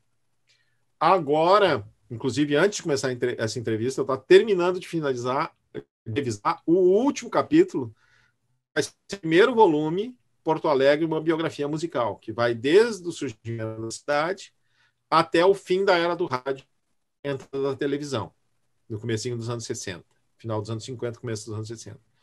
Então esse esse livro deve sair agora ainda esse ano. Por qual e que daí editora, eu conto as histórias. A editora Arquipélago, a mesma que lançou o livro da Elisa. Uh, então eu conto, bom, todas as histórias essas, né? Porto Alegre do século XIX, e, e, sempre com muito contexto histórico, muito contexto histórico, sociológico da cidade e do país, né? Não falo quase do Estado, é mais uma história da música de Porto Alegre, a relação dela com o país, né? É música de Porto Alegre. Então, Uh, e aí tem as histórias, tem um monte de histórias incríveis, né? A história da Casa Elétrica, que foi a segunda gravadora da América Latina, uh, a segunda gravadora com fábrica da América Latina. O Otávio Dutra, que é um nome hoje esquecido, que era um músico inacreditavelmente importante. E, bom, um monte de gente, um monte de gente. Arthur, e esse século XIX, tu teve que ir para arquivo. Como é que foi para coletar essas É, agora está muito fácil, né? Agora está cada vez mais fácil, né? Porque agora tu tem quase tudo online, né? Mas mais do que arquivo, muito livro, né? Tem muito livro escrito com uma informaçãozinha aqui, uma informaçãozinha ali e tal. Uh, uh, dos caras que, principalmente nos anos 30, 40, 50, escreveram Memória da Cidade, né? O Atos Porto Alegre, o Aquiles Porto Alegre. Então tem, tem muita coisinha que dá para catar. E tem alguns trabalhos também de pesquisa interessantes, de eh, nesses livros eu sou mais, uh, é, mais jornalista do que pesquisador, na verdade, né? Uh, Estou tendo que ter mais rigor agora, né? Depois que eu fiz mestrado, doutorado, fiquei mais rigoroso, mas... Tu mas tem é uma relação, Arthur, é, com, vamos dizer assim, com aqueles pesquisadores da música, assim, a gente sabe que tu tem, né? Com os USA. Total, uh, total. E qual é, assim, a tua proximidade com os USA e e de distância com o Tinhorão, por exemplo. Não, eu gosto muito do Tinhorão, cara. O é. Tinhorão é que tu tem que conhecer bem o Tinhorão, né? Sabendo o que que tu pode acreditar e o que que tu tem que dar o desconto, porque ele é muito marxista, muito, né? Então, é... mas é, eu acho eu, é muito mais relevante, interessante e eu estudo muito mais e tiro mais, muito mais informação dos livros do Tinhorão, que eu tenho todos, do que, por exemplo, do Nelson Mota ou do Rui Castro. Você tem que desconfiar sempre do Rui Castro e do Nelson Mota. Agora, tu falou no Zusa. O Zusa é o pai de todos, fura-bolo e mata-piolho, né? Inclusive, eu estou preparando... Vai sair uma coleção de livros eh, com coletâneas de textos e biografias dos principais caras que escreveram sobre música. E eu disse, não, o Zusa é meu. E eu... E a gente estava se falando muito quando ele morreu, cara. A gente estava se falando assim, tipo, toda semana. uh, porque eu estava fazendo esse livro, escolhendo os textos junto com ele, e porque, por causa do meu, um, da minha biografia do Lupicínio, que eu não falei ainda, que é o meu doutorado, né? Que é Lupicínio Rodrigues, uma biografia musical. E o Zusa sabia muito do Lupicínio. O melhor texto até hoje escrito sobre o Lupicínio é um texto de umas, é, são umas 40 páginas que tem do Zusa no livro Copacabana, que são brilhantes, né? É isso e o almanaque que o Marcelo Campos editou com esses dois trabalhos são incríveis sobre o Lupicínio, né? Então, a gente tava e o Zusa sempre muito generoso, sempre trocou muita figurinha, sempre me, me ajudou muito. Eu conheci o Zusa em 93, assim. Então era uma pessoa muito próxima, senti muito a morte dele, assim, principalmente que a gente tinha falado, cara, três dias antes eu tenho mensagem de áudio do Zusa, que ele morreu assim, pumba, né? Uh, então, agora me perdi do que, que nós estávamos falando, lembrei do velho e me. É, na, como pesquisador, né? Que eu ah, pesquisador. É, é, porque o Zusa.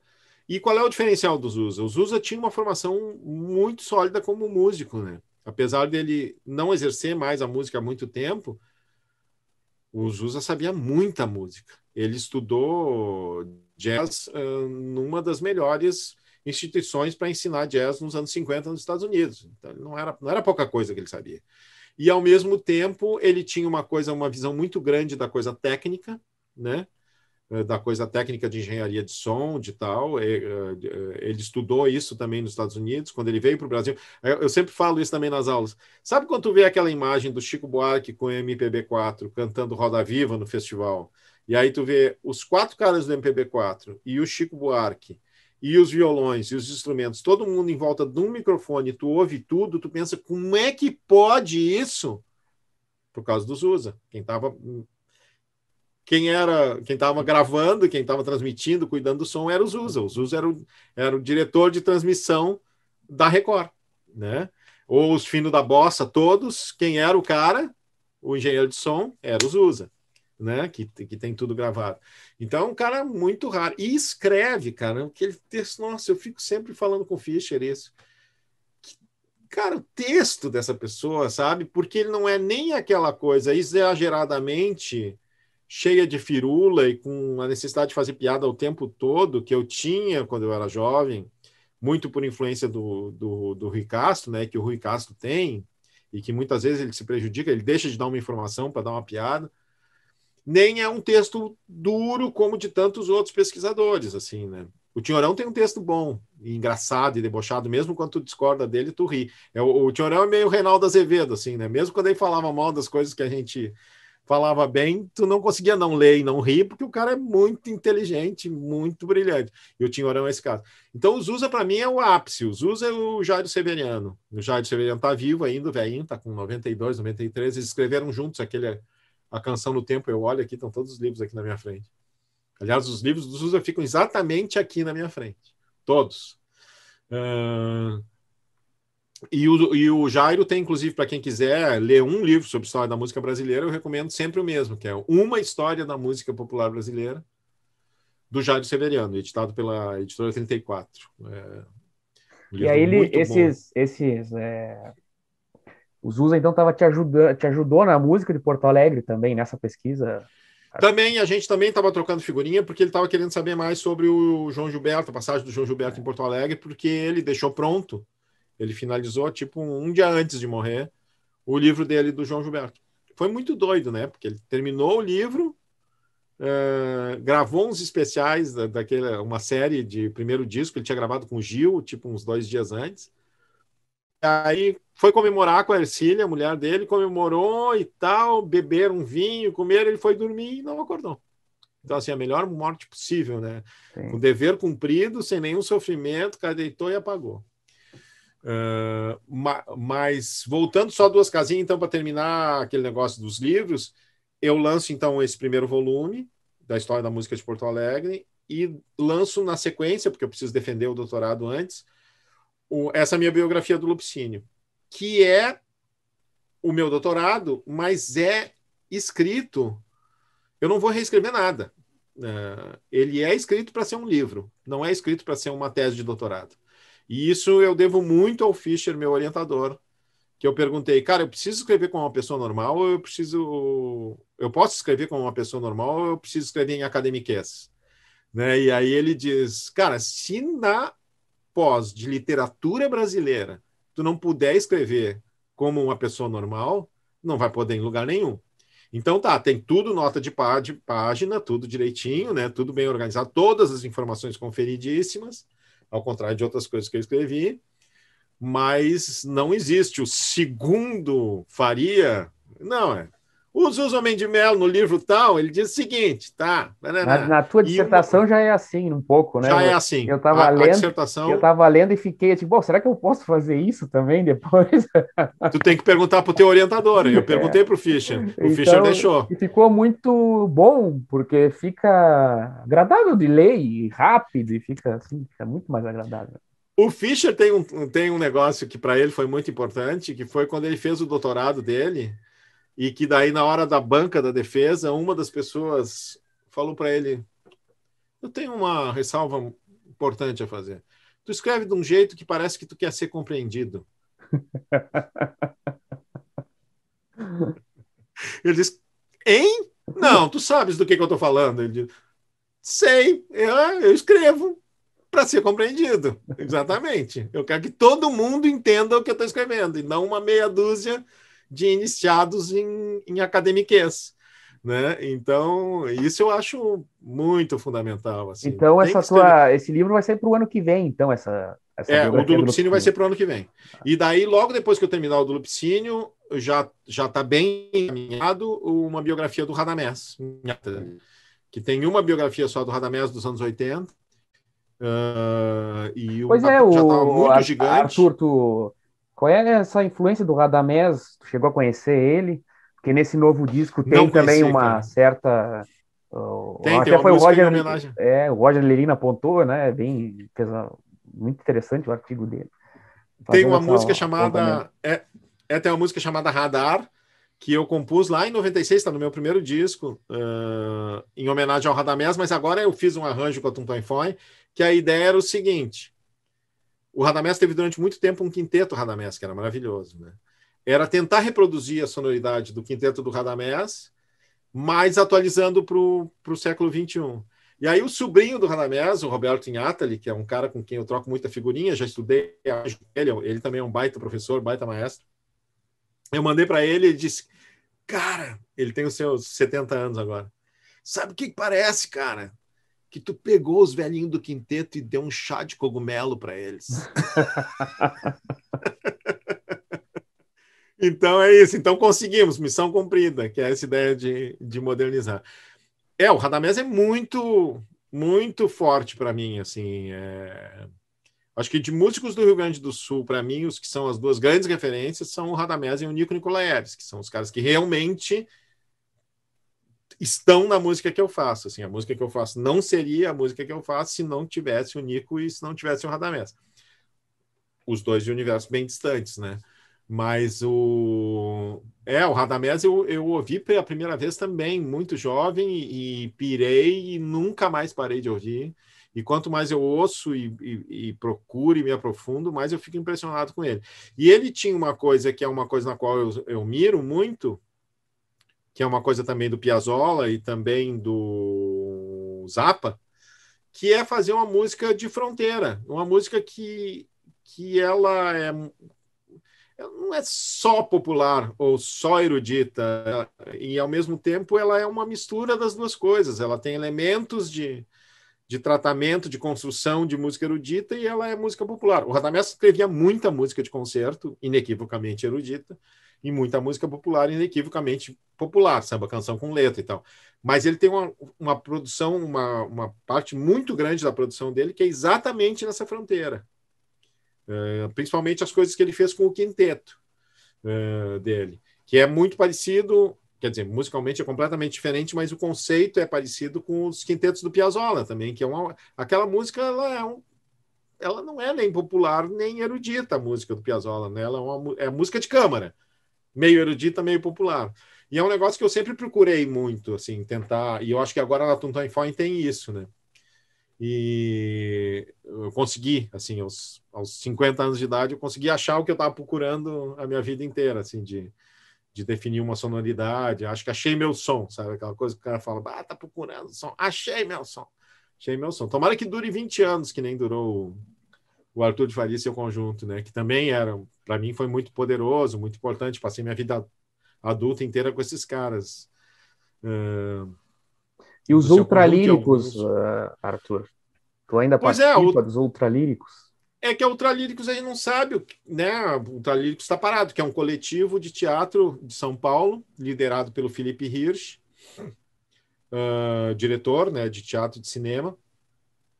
Uh, então, a Ultralíricos, os espetáculos da Ultralíricos é o, é o Felipe dirigindo, a, a Daniela Thomas e o Felipe Tassara fazendo o cenário, o Beto Bruel fazendo a luz, eu fazendo a música e, e, e um núcleo grande de atores uh, que, que passeiam por ali, né? Assim, muitos estão. Ah, tem a Mag, Magali Bife, que teve em todas as peças e tal. Surgiu em 2013 e a gente parou quando faltava uma semana para estrear esse musical chamado Língua Brasileira, em homenagem ao Tom Zé. E, e ninguém sabe o que, que vai acontecer, né? Se isso vai ser realizado em algum momento ou não. Mas a gente fez oito espetáculos de teatro e com o Felipe, além dos oito espetáculos de teatro, eu fiz dois filmes.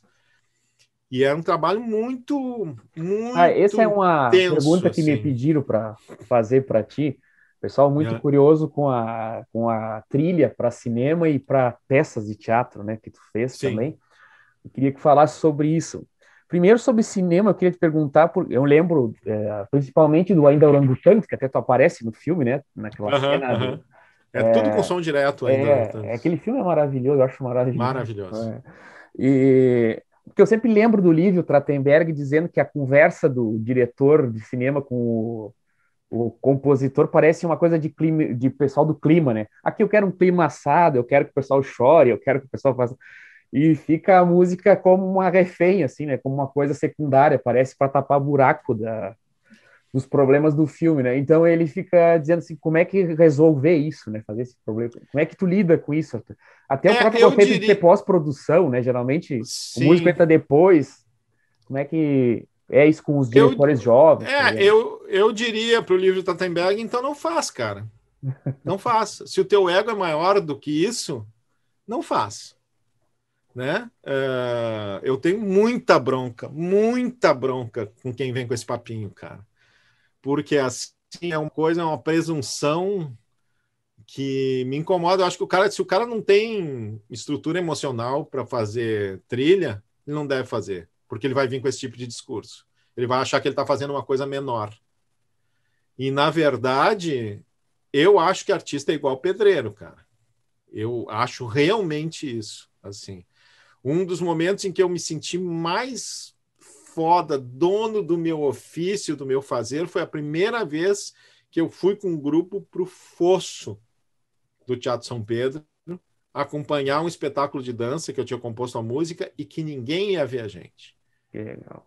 Aquilo me deu uma alegria, cara. Eu me senti assim, cara, eu sou um pedreiro, eu sou um médico, eu sou um advogado, sabe? Eu estou aqui executando com a maior excelência possível a minha profissão.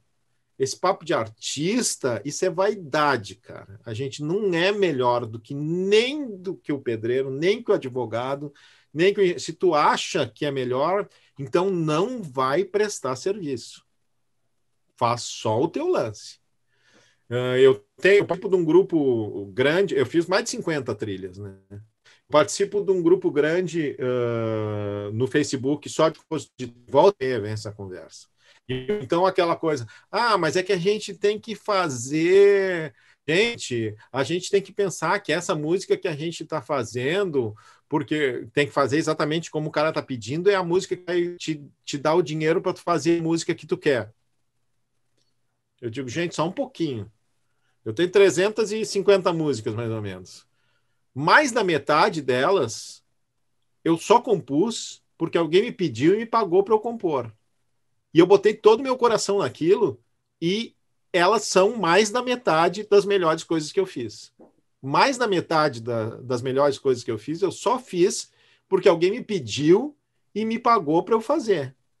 Agora, se tu pensa que se o cara tá pedindo e te pagando para fazer, tu vai fazer um negócio assim, ah, isso aí não é a minha arte, tu tá na profissão errada, cara. Vai ser bancário, vai trabalhar em rádio, como eu trabalhei, vai fazer um concurso público para ganhar dinheiro em outra coisa e poder fazer a arte que tu quer, né? Não faz, para mim não faz sentido. Então, assim, é isso. Quanto mais o diretor me pede por exemplo, aqui eu queria um negócio mais azul, aqui eu queria um negócio mais.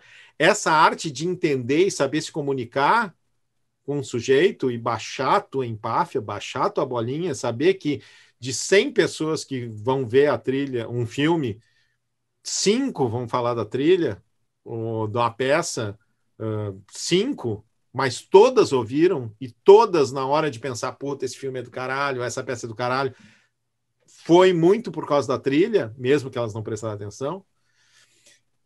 Cara, isso é tua profissão, velho.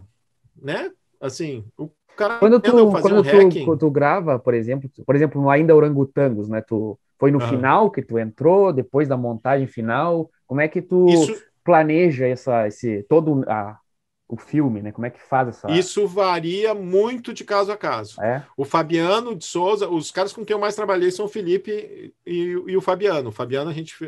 O Fabiano não era o diretor do Ainda Orangotangos, mas era da equipe, né? Eu fiz, eu fiz vários filmes com o Fabiano. Uh, com, com o Gustavo Espolidoro, uh, a gente pegou bem no começo, assim, roteiro ainda. Então isso varia muito. Às vezes tu pega o filme já no, ainda no roteiro, às vezes tu pega o filme completamente pronto e tu tem que musicar. E tu tem que te empenhar igual em todas as coisas, né? Eu gosto de todas, de todas as possibilidades, assim. E, mas eu acho isso, assim, cara, o fato, uh, quando tu faz trilha, tu faz coisas que tu não faria. É um jeito também de crescer e aprender. Quando o cara me pede, ah, eu quero um samba canção uh, num clima anos 50, bem nesse clima, como eu fiz para um espetáculo chamado Os Plagiários. Daí eu compus o do Eu, que é uma música que eu adoro e que depois eu gravei com a Orquestra do Caos e que depois outras pessoas gravaram. Ou então, quando o cara pega, por exemplo, nesse EP da Tuntum Foi, são quatro músicas, duas delas são trilhas. O Bug do Louco foi composto para um média-metragem do Fabiano de Souza, baseado no Louco do Cati, que depois virou um longa-metragem. Eu gravei toda uma trilha nova.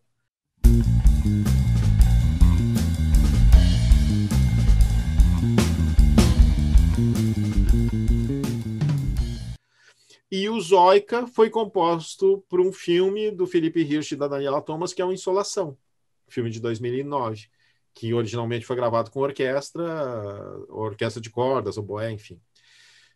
E, então, eu escolho, eu, eu lanço um disco e duas dessas músicas que eu escolhi, e que eu podia escolher qualquer uma delas, são músicas pelas quais eu fui encomendado, dito exatamente o que, que a pessoa queria, aprovado ou não, e pago. Inclusive, o Bug do Louco foi uma longa estrada até a gente chegar e o Fabiano dizer: não, ok, é isso. Né?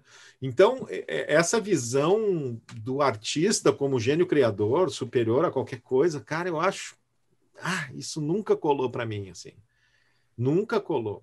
É, eu acho que tu tem que. É, e também isso disfarça a mediocridade também, né? Porque para tu fazer o que tu sabe fazer, tu pode ter qualquer nível de conhecimento.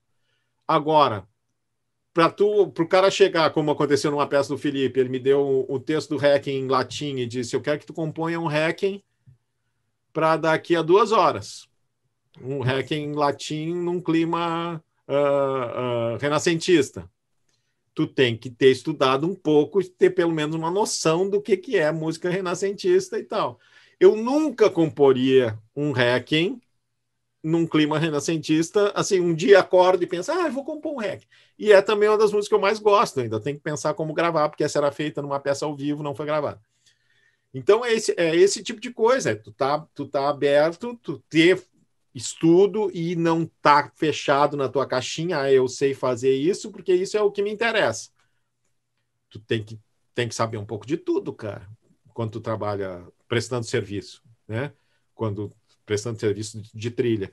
E é a coisa que eu mais gosto de fazer. Se me dissesse assim, tu só pode fazer uma coisa da tua vida agora em música ou em tudo, eu ia dizer, eu quero fazer trilha. É, ou seja, eu quero ser funcionário de alguém e não é pelo fato do cara estar tá me pagando, é claro que também, mas é pelo fato de que isso nunca vai me deixar acomodado. Isso sempre vai me fazer ter que fazer coisas que eu não sei fazer, né? Uh, e, e, isso é estar tá vivo, né, cara? Isso é evitar o Alzheimer. Sim. Arthur, e aproveitando, é, te perguntar sobre essa trilha do que eu não sabia que tinha sido tu que tinha feito, do, da Antígona, né, do Alabarze, uhum. com a com um texto, né? Que aí tu teve que lidar com o texto, é, tradução do, do Lawrence Flores Pereira, e, de uma música, vamos dizer assim, de uma cultura que a gente não tem, né? Essa, os dados dessa música, né? Como é que Exatamente. foi essa? Como é que faz? Porque tem que lidar com o texto e com essa carga de cultural, né? Que vem lá dos gregos, né? Como é que o músico se é isso. aí? Isso foi um dos grandes desafios da minha vida, assim, né? Uma das uma das duas coisas que eu mais gosto de ter realizado assim no teatro foi a tragédia e a comédia latino-americana do Felipe Rich, que era um espetáculo de quatro horas que tinha duas horas e vinte de música tocada ao vivo e a Antígona do Alabarce musicando os coros traduzidos pelo Lawrence. Bom, a primeira coisa que a gente, a gente fez um, um longo estudo, né? A Catherine uh, Rosenfeld fez um seminário com a gente, a gente ficou estudando uns quatro meses para saber o que, que queria dizer cada uma daquelas palavras, os atores, toda a equipe, né? Uh, e como ninguém sabe exatamente como era a música dos gregos, foi a primeira coisa que eu disse para o Luciano. Luciano, ninguém sabe como é esse negócio. Essa montagem ela é meio contemporânea, então assim, eu vou ligar o foda-se. E ele disse: não, beleza, vai. E aí era bem isso, assim, era Primeiro, esse trabalho, então, foi bem específico, porque eu lia cada frase do, do, da tradução do Lawrence e escrevia ritmicamente a partitura daquilo. Tipo. Uh... E ele, o porta-tocha, eu não vou me lembrar agora porque faz muito tempo. Uh... Palavras imortais, Tebanas Ruas e tal tá, tá, tá, tá, tá, tá, tá, tá, tá, tá. Escreve ali. Então, tudo para deixar o, o, o texto mandando, né? A articulação do texto, o ritmo do texto, o ritmo da fala. Como a tradução do, do Lawrence ela é muito livre em termos de métrica, já começou aí. Então não tinha compasso regular em nada. Então, né, eu não quis achatar, eu quis manter o ritmo. Então já gerou um negócio complicado. E aí Uh, eu me lembro que eu estava ouvindo muito nessa época, eu estava muito apaixonado pelo System of a Down, né? a banda aquela dos armênios de, de, de, de metal progressivo, sei lá como tu queira chamar. E então tem eco de System of a Down ali, tem uma coisa de ela é em muitos momentos ela é uma música atonal, talvez a coisa mais tanto que o Arrigo é o disco meu que ele mais gosta é a trilha do antigo, né? Uh, então tem muitos momentos de uma música que ela é, muitos momentos ela é só bastante dissonante, mas em muitos momentos ela é atonal mesmo, ela não tem um tom definido. E a coisa de trabalhar com coro, que também foi a única experiência que eu tive na vida. Então chamei o Marcelo Delacroix, meu velho parceiro que conhece bem grupos vocais e, e disse, Marcelo, vamos fazer o seguinte, eu vou compor essas encrencas e é tu que vai ensaiar com as pessoas. Então as pessoas vão xingar Vão dizer para ti, mas por que, que esse merda compôs esse negócio tão difícil? E ensaiaram muito, cara. Foram quatro meses de ensaios diários para conseguir cantar aquilo que é realmente muito difícil. A gente fez primeiro, a primeira tentativa foi de fazer aquilo tudo ao vivo, né? E a, e a banda tocar ao vivo. Daí a gente viu que não ia conseguir realizar aquilo direito. E aí acabou gravando, então, a, a banda e na, nas temporadas da peça a banda era tocada no playback, porque daí tu consegue botar o volume dos instrumentos bem baixinho, e os cantores cantavam ao vivo, sem amplificação. Então dava dava para dar uma equilibrada. E daí, como já estava aquilo, eles já estavam cantando super bem e a base já estava gravada, daí eu propus, gente, vamos transformar isso num disco, hein? vamos entrar no estúdio e vamos gravar e tal. Deu muito trabalho, mas a gente, a gente fez. É um, é um trabalho desses, assim, que tudo partiu do texto mesmo tudo, tudo do texto. Assim. Ele está disponível, Arthur, também? Tá, a Antígona a gente lançou finalmente ano passado. Está nas plataformas digitais, está em todas as plataformas digitais. Ele foi lançado. Eu fiz um CD que, ele, que era para ser vendido na temporada da peça, mas o CD atrasou e aí acabou perdendo o gancho, mas que ele foi sendo vendido e dado ao longo dos tempos, então não tem mais nenhuma cópia. Mas daí, ano passado, a gente subiu pela gravadora YB de São Paulo, que eu tenho muita coisa lançada por eles, subiu para as redes todas. Então tem todas as plataformas. Se tu botar ali Antígona, Arthur de Faria, Arthur, tá como é que um disco. músico, aliás, perguntando assim, não pergunto para todos nós leigos, como é que um músico ganha dinheiro hoje em dia, quando quase ninguém compra CD? Tu vai lançar CD ah. físico com a nova banda ou vai ficar tudo não. no stream? Como é que vai ser? A... Funciona hoje é. em dia isso? CD ninguém mais compra, né? Ninguém mais compra. Assim, é ridículo, é ínfimo a venda de CD. O que cresceu imensamente nos últimos anos até um pouco antes da pandemia, não sei como é que está agora, é a venda de vinil, voltou. Tanto que se tu for numa loja tipo Magazine Luiza, para falar na Magazine Luiza, companheira Magazine Luiza, ou nas lojas Colombo, qualquer uma dessas, tu não vai achar nenhum aparelho de reprodução de CD e tu vai achar uns três ou quatro modelos de, de toca-disco de vinil, né? Então isso é realmente voltou a esse mercado.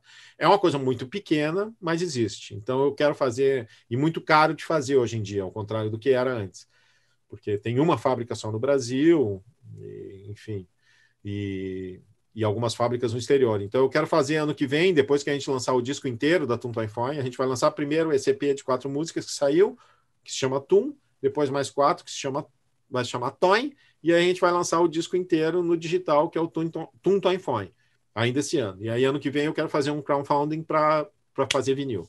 Mas como é que a gente ganha dinheiro? Compositor. Uh, compositor ganha direito autoral. De verdade. Assim, isso é uma coisa que muitas vezes é, isso é muito importante explicar para as pessoas. Porque muita gente, por exemplo, quem trabalha em rádio, ou quem ouve rádio acha assim: ah, os caras ficam pagando ECAD e o cara nunca recebe. Sim, o cara recebe, né? Eu tenho eu tenho duas rendas, assim, um apartamento alugado e direito autoral.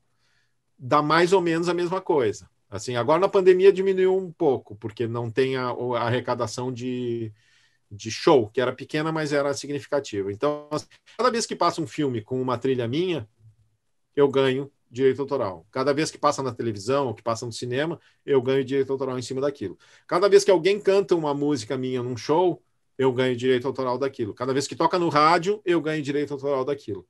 Então essa coisa do compositor, ela tá tá cada vez mais como tudo é informatizado e esses dados são cada vez mais tu recebe tudo que te pagam. Porque antes isso era uma treta, né? Quando isso não era informatizado, era uma treta. Hoje, cada vez mais, não tem como esse dinheiro se perder no meio do caminho. Cada compositor se associa a uma entidade arrecadadora que quiser. Eu sou da UBC, a União Brasileira de Compositores.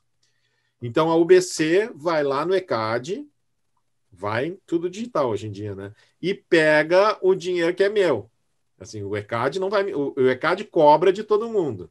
E aí cada entidade tem, cada, cada compositor tem o seu representante que vai lá e pega. Não, peraí, esse aqui é meu. E te paga automaticamente todo mês. Existe ainda hoje gente que reclama que não recebe direito autoral, mas que não é de nenhuma entidade arrecadadora, então não vai receber é nunca, né? Porque não tem. O ECAD não vai bater na tua e dizer, só tem um dinheirinho aqui que é teu.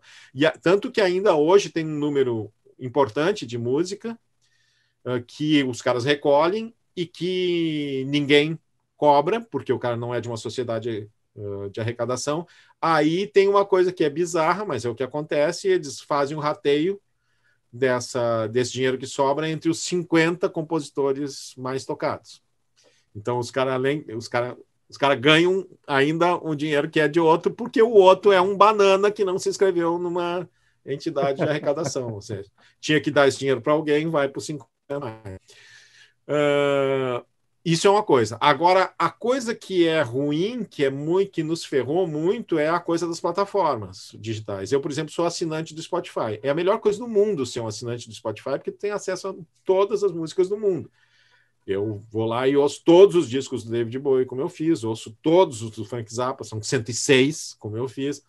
Mas para quem é artista é uma desgraça, porque um play no Spotify é 0,03 centavo de real. Então, isso significa que mil plays te dão três centavos de real. Né? Então, isso é, isso é um negócio que vai estourar, que já tem muita gente chiando, muita gente se organizando no mundo inteiro e tal, para mudar essa coisa da arrecadação. Então, o que eu ganho como artista que lançou aquele disco, né? Uma coisa é assim, eu compus aquelas músicas. Eu sou o compositor. Eu recebo o direito autoral. Isso está beleza. Isso está cada vez mais organizado, cada vez é melhor. A outra é: eu sou o artista que gravou essa música, que pode ser minha ou não, e que está lá no Spotify, que a pessoa antes compraria o disco, mas ela vai ouvir no Spotify. Isso é essa miséria. Então, assim, tu pega assim, já aconteceu um mês bem bom, assim, que daí tem três, porque tu recebe o relatório de tudo, né? Tudo. Então, tu, tu clica lá e vê o, sei lá, antes de começar esse apocalipse, 2018, um mês assim. Aí tem três páginas de tudo que tocou a tua música em coisas uh, reais, né? Coisas uh, televisão, cinema, show, uh, teatro, e isso dá, por exemplo, R$ 1.500. Aí vai ter outras três páginas com tudo que tocou em Spotify, Deezer, YouTube, essa mesma quantidade de execuções vai dar e cinquenta mais ou menos. Então assim é, é uma diferença muito brutal. E aí quando os caras tentaram, tem o Tidal, por exemplo, que paga muito melhor e cobra mais a assinatura, não funciona, né? Então, mas isso é uma, uma coisa que tem que ser equalizada, porque de alguma forma e não só os músicos, né? Os estúdios, os engenheiros de som, o road, o cara, toda a economia da cultura da, que gira em torno da gravação, ela tem que sustentar de alguma, de alguma forma. O Drake foi o artista mais escutado no Spotify ano passado. Ele foi escutado 6 bilhões de vezes. 6 bilhões de vezes. É como se cada pessoa da Terra tivesse escutado ele uma vez.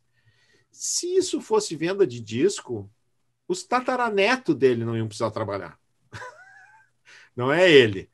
E ele ganhou um milhão de dólares. Um milhão de dólares é um monte de dinheiro? Nossa, é, um milhão de dólares para mim é um monte de dinheiro. Mas para um cara que foi escutado 6 bilhões de vezes é um desaforo. É. é um desaforo. Olha o que o Spotify faturou e olha o que repassou para o cara. Né? Então é isso. Se, se o cara que mais ganhou dinheiro no mundo ganhou um milhão de dólares, o Paul McCartney nunca ia fazer a fortuna dele se ele só dependesse das plataformas digitais, né? Por exemplo. É, isso é muito doido. Mas é importante você saber o seguinte: você que paga ECAD porque tem uma loja, ou porque tem, um, ou porque tem uma rádio, trabalho, não sei o quê, ou às vezes no casamento, não sei o quê. Ah, isso aí nunca vão receber. Vão. A gente recebe. A gente tá lá esperando o dinheirinho que tu paga, tá? É, então, paga. Arthur, só uma pergunta para a gente encaminhar eu vi uma entrevista que tu falou é, que tem vontade de fazer uma, escrever uma ópera e um balé. E, e, e a quantas anda isso aí? Isso aí tem um plano concreto? Não tem, né? O, são as duas coisas da minha vida que eu sempre quis fazer e não realizei ainda, que é, um, é uma ópera e um balé. Uh, precisa isso, precisa que alguém me encomende. O balé, o mais perto que eu cheguei foi quando começou a Companhia Municipal de Dança, isso foi muito do caralho, foi esse, foi esse do, do, do Fosso que eu te falei, né? Companhia Municipal de Dança de Porto Alegre, um projeto incrível, maravilhoso, um sonho que levou 40 anos para ser realizado. E daí os caras me chamaram para fazer a trilha. E aí a gente viu, coisa municipal e tal, não sei o quê, fizemos uma reunião, foi ótima, maravilhosa. Eu tinha acabado de lançar um disco instrumental, é... E aí eu levei na reunião, dei o disco para todo mundo e tal, né? E aí tá, tudo bem, tudo beleza. E aí aquela pergunta, tá, mas e qual é o orçamento desse negócio? E daí os caras disseram, eu digo, bah, gente, aí, me desculpe, é impossível fazer com esse orçamento, impossível. porque por causa disso, né? Porque eu trabalho com músicos, então eu vou ter que gastar uma grana em estúdio para gravar isso. Uh, vou ter que pagar os cachês dos músicos e compor uma hora e vinte de música, né? Não, não tem como fazer com esse cachê, não tem como fazer com um décimo desse cachê, enfim. Porque era um orçamento muito pequenininho mesmo. Tá, mas disse, mas, mas fico muito triste, cara, muito triste, porque eu queria muito fazer isso, mas não é má vontade. Mesmo que eu não receba nada, eu não tenho como pagar estúdio e músicos com a grana. Tá. Dois depois me ligam, o Ayrton Mazzoni, que é o coordenador de dança da prefeitura, dizendo: Cara, e se a gente coreografar esse disco que tu nos deu? Eu digo, bah, mas aí, aí, aí, aí essa grana virou um monte de dinheiro. Porque eu não vou gastar nada. Claro que eu quero. E aí eu disse, cara, inclusive a gente pode fazer o seguinte: com essa grana que vocês têm, que seria o cachê de um show do, do seu conjunto, mais um pouquinho e tal, a gente toca. Então, fica tudo melhor. Vocês gravaram o disco e a gente vai fazer, em vez de gravado, ao vivo. E aí a gente fez, foi sensacional. Assim, a gente fez primeiro no Araújo Viana lotado e depois no Teatro São Pedro. Uh, tocando aquele repertório de um disco que a gente tinha acabado de gravar. Então foi muito legal, muito legal. Mas não matou essa sede de eu pegar e sentar com uma coreógrafa e criar junto um, um, um balé mesmo, né? E a coisa do, do musical ou, do, ou de uma ópera que é um negócio muito grande, né? Eu tinha, a gente falou muitas vezes em fazer isso, o Felipe e eu, de fazer um musical meio do mal, né? Por que, que musical tem que ser tudo alegrinho e bobinho? É. Vamos fazer um musical. A tragédia foi a tragédia latino-americana foi a coisa mais perto disso, que, como eu te falei, do, o espetáculo tinha quatro horas e duas horas e vinte de música. Mas fazer um musical mesmo, isso aí eu queria muito fazer. Ou uma ópera, ou uma opereta, ou um musical, alguma coisa nesse gênero. Vamos ver se ainda acontece, né? Agora, depois desse apocalipse todo, mas é um negócio que custa muito dinheiro, é. cara. Muito. Mas quero muito. É, é, e não... o Felipe, a, a companhia é em São Paulo. É, a companhia é sediada em São Paulo. É. Então seria e lá. os espetáculos todos da companhia foram bancados pelo, pelo Sesc São Paulo, né? Sim. Uh, então são todos os espetáculos que a gente teve um bom orçamento, assim, que, to, que a gente teve condições de fazer coisas grandiosas, ficar quatro meses ensaiando. Então tinha e, gente gente de muitos cantos, né? Assim, tem eu de Porto Alegre, o Adolfo faz parte também, o Adolfo Almeida Júnior fez vários espetáculos. Eu levei a Simone Haslam para fazer preparação vocal algumas vezes, e aí tem ator do Chile, tem ator uh, do, do, Recife, uh, da Argentina, então é, é, é, um negócio caro mesmo de fazer, assim. E o Sesc São Paulo sempre aprovou e encomendou, né? Esses espetáculos sempre eram encomendados pelo Sesc Inclusive esse do Tom Zé, que ficou pendurado no pincel. Então tá, Arthur, obrigado. Só queria que tu dissesse até onde a gente, horas, a gente encontra. Não, eu por mim fico, né? Mas é, uh, sei que o teu tempo também é limitado. E onde é que a gente encontra o, o, o EP da Tum Tom e Foi? Todas as plataformas, Tramandaí, Imbé, enfim, todas as plataformas digitais.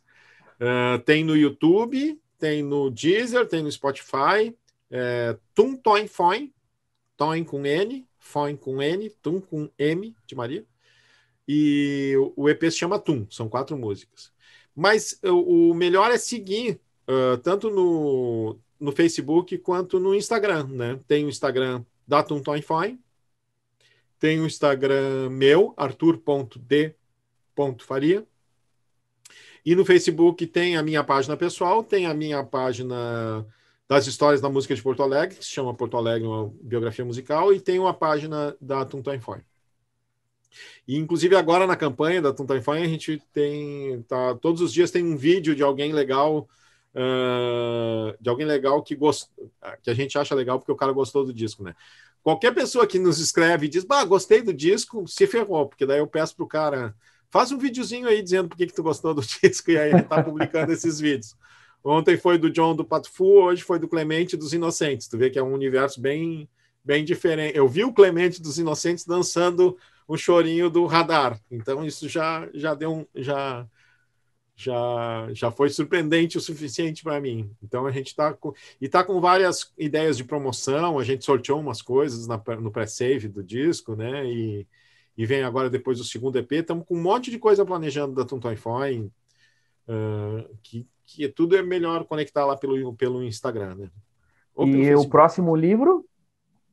O próximo livro é esse, então, é Porto Alegre, uma biografia musical, volume 1, que sai até o final do ano pela editora Arquipélago. E a Elis está uh, em catálogo ainda. O da Elis está em catálogo, tem tanto no digital quanto no papel. Vai no site da Arquipélago Editorial, que é o lugar mais barato de comprar. Eles entregam na tua casa, em qualquer lugar do Brasil e exterior. E o livro, pô, o livro vai bem, cara. O livro já vendeu bem, assim, e para mim foi surpreendente, assim. Descobri que disco nunca deu muito dinheiro, né? Porque não, não para quem não vende muito, mas eu descobri que livro dá. mas como me disse o Vitor Ramil, Arthur, mas tenha na mente que não é por ti, é pela Elis, né? eu digo, não, eu sei, eu sei. Os amigos que dão as verdades pra gente, assim. Então, e o ano que vem, então, se tudo der certo, o Lupicínio. No ano que vem o Lupicínio e talvez ainda saia o Radamés no ano que vem, no segundo semestre. Ah, então vamos, vamos, vamos aguardar. Tem um monte de livro aí. E, e o, o próximo EP? É? E o próximo EP? O próximo EP daqui a três meses. Ah, tá. E antes do final do ano, o disco inteiro. Sim. Então, Tarto, muito obrigado por aceitar o convite, pela conversa. Pô, beleza. Prolongada. Foi uma satisfação te receber e te ver mais Pô, uma, vez. Satisfação. e é bom conversar quando não te perguntam bobagem, cara. eu posso é. falar porque eu fui jornalista há muitos anos. Olha, ah, dá uma gente, vergonha às nem, vezes dos jornalistas, cara. A gente nem entrou na parte que tu foi jornalista, né? É, e... não, mas tudo bem. Mas a minha geração já disse, né? Te conheceu como jornalista. Uhum. Sim. então tá, obrigado, aí... Arthur. Obrigado. Boa tarde, boa sorte nessa pandemia aí. Ah, boa sorte para nós todos. E fiquem em casa quem pode, cara. Não aglomera, usa máscara, passa álcool, sabe? Todas essas coisas. Vacina, se vacine. Daqui a pouco tá chegando aí. Se tu não te vacinou ainda. Eu tá quase, né? Eu tô com 52, aqui já tá em 60. Vamos ver. Valeu. Então tá, até mais, Arthur.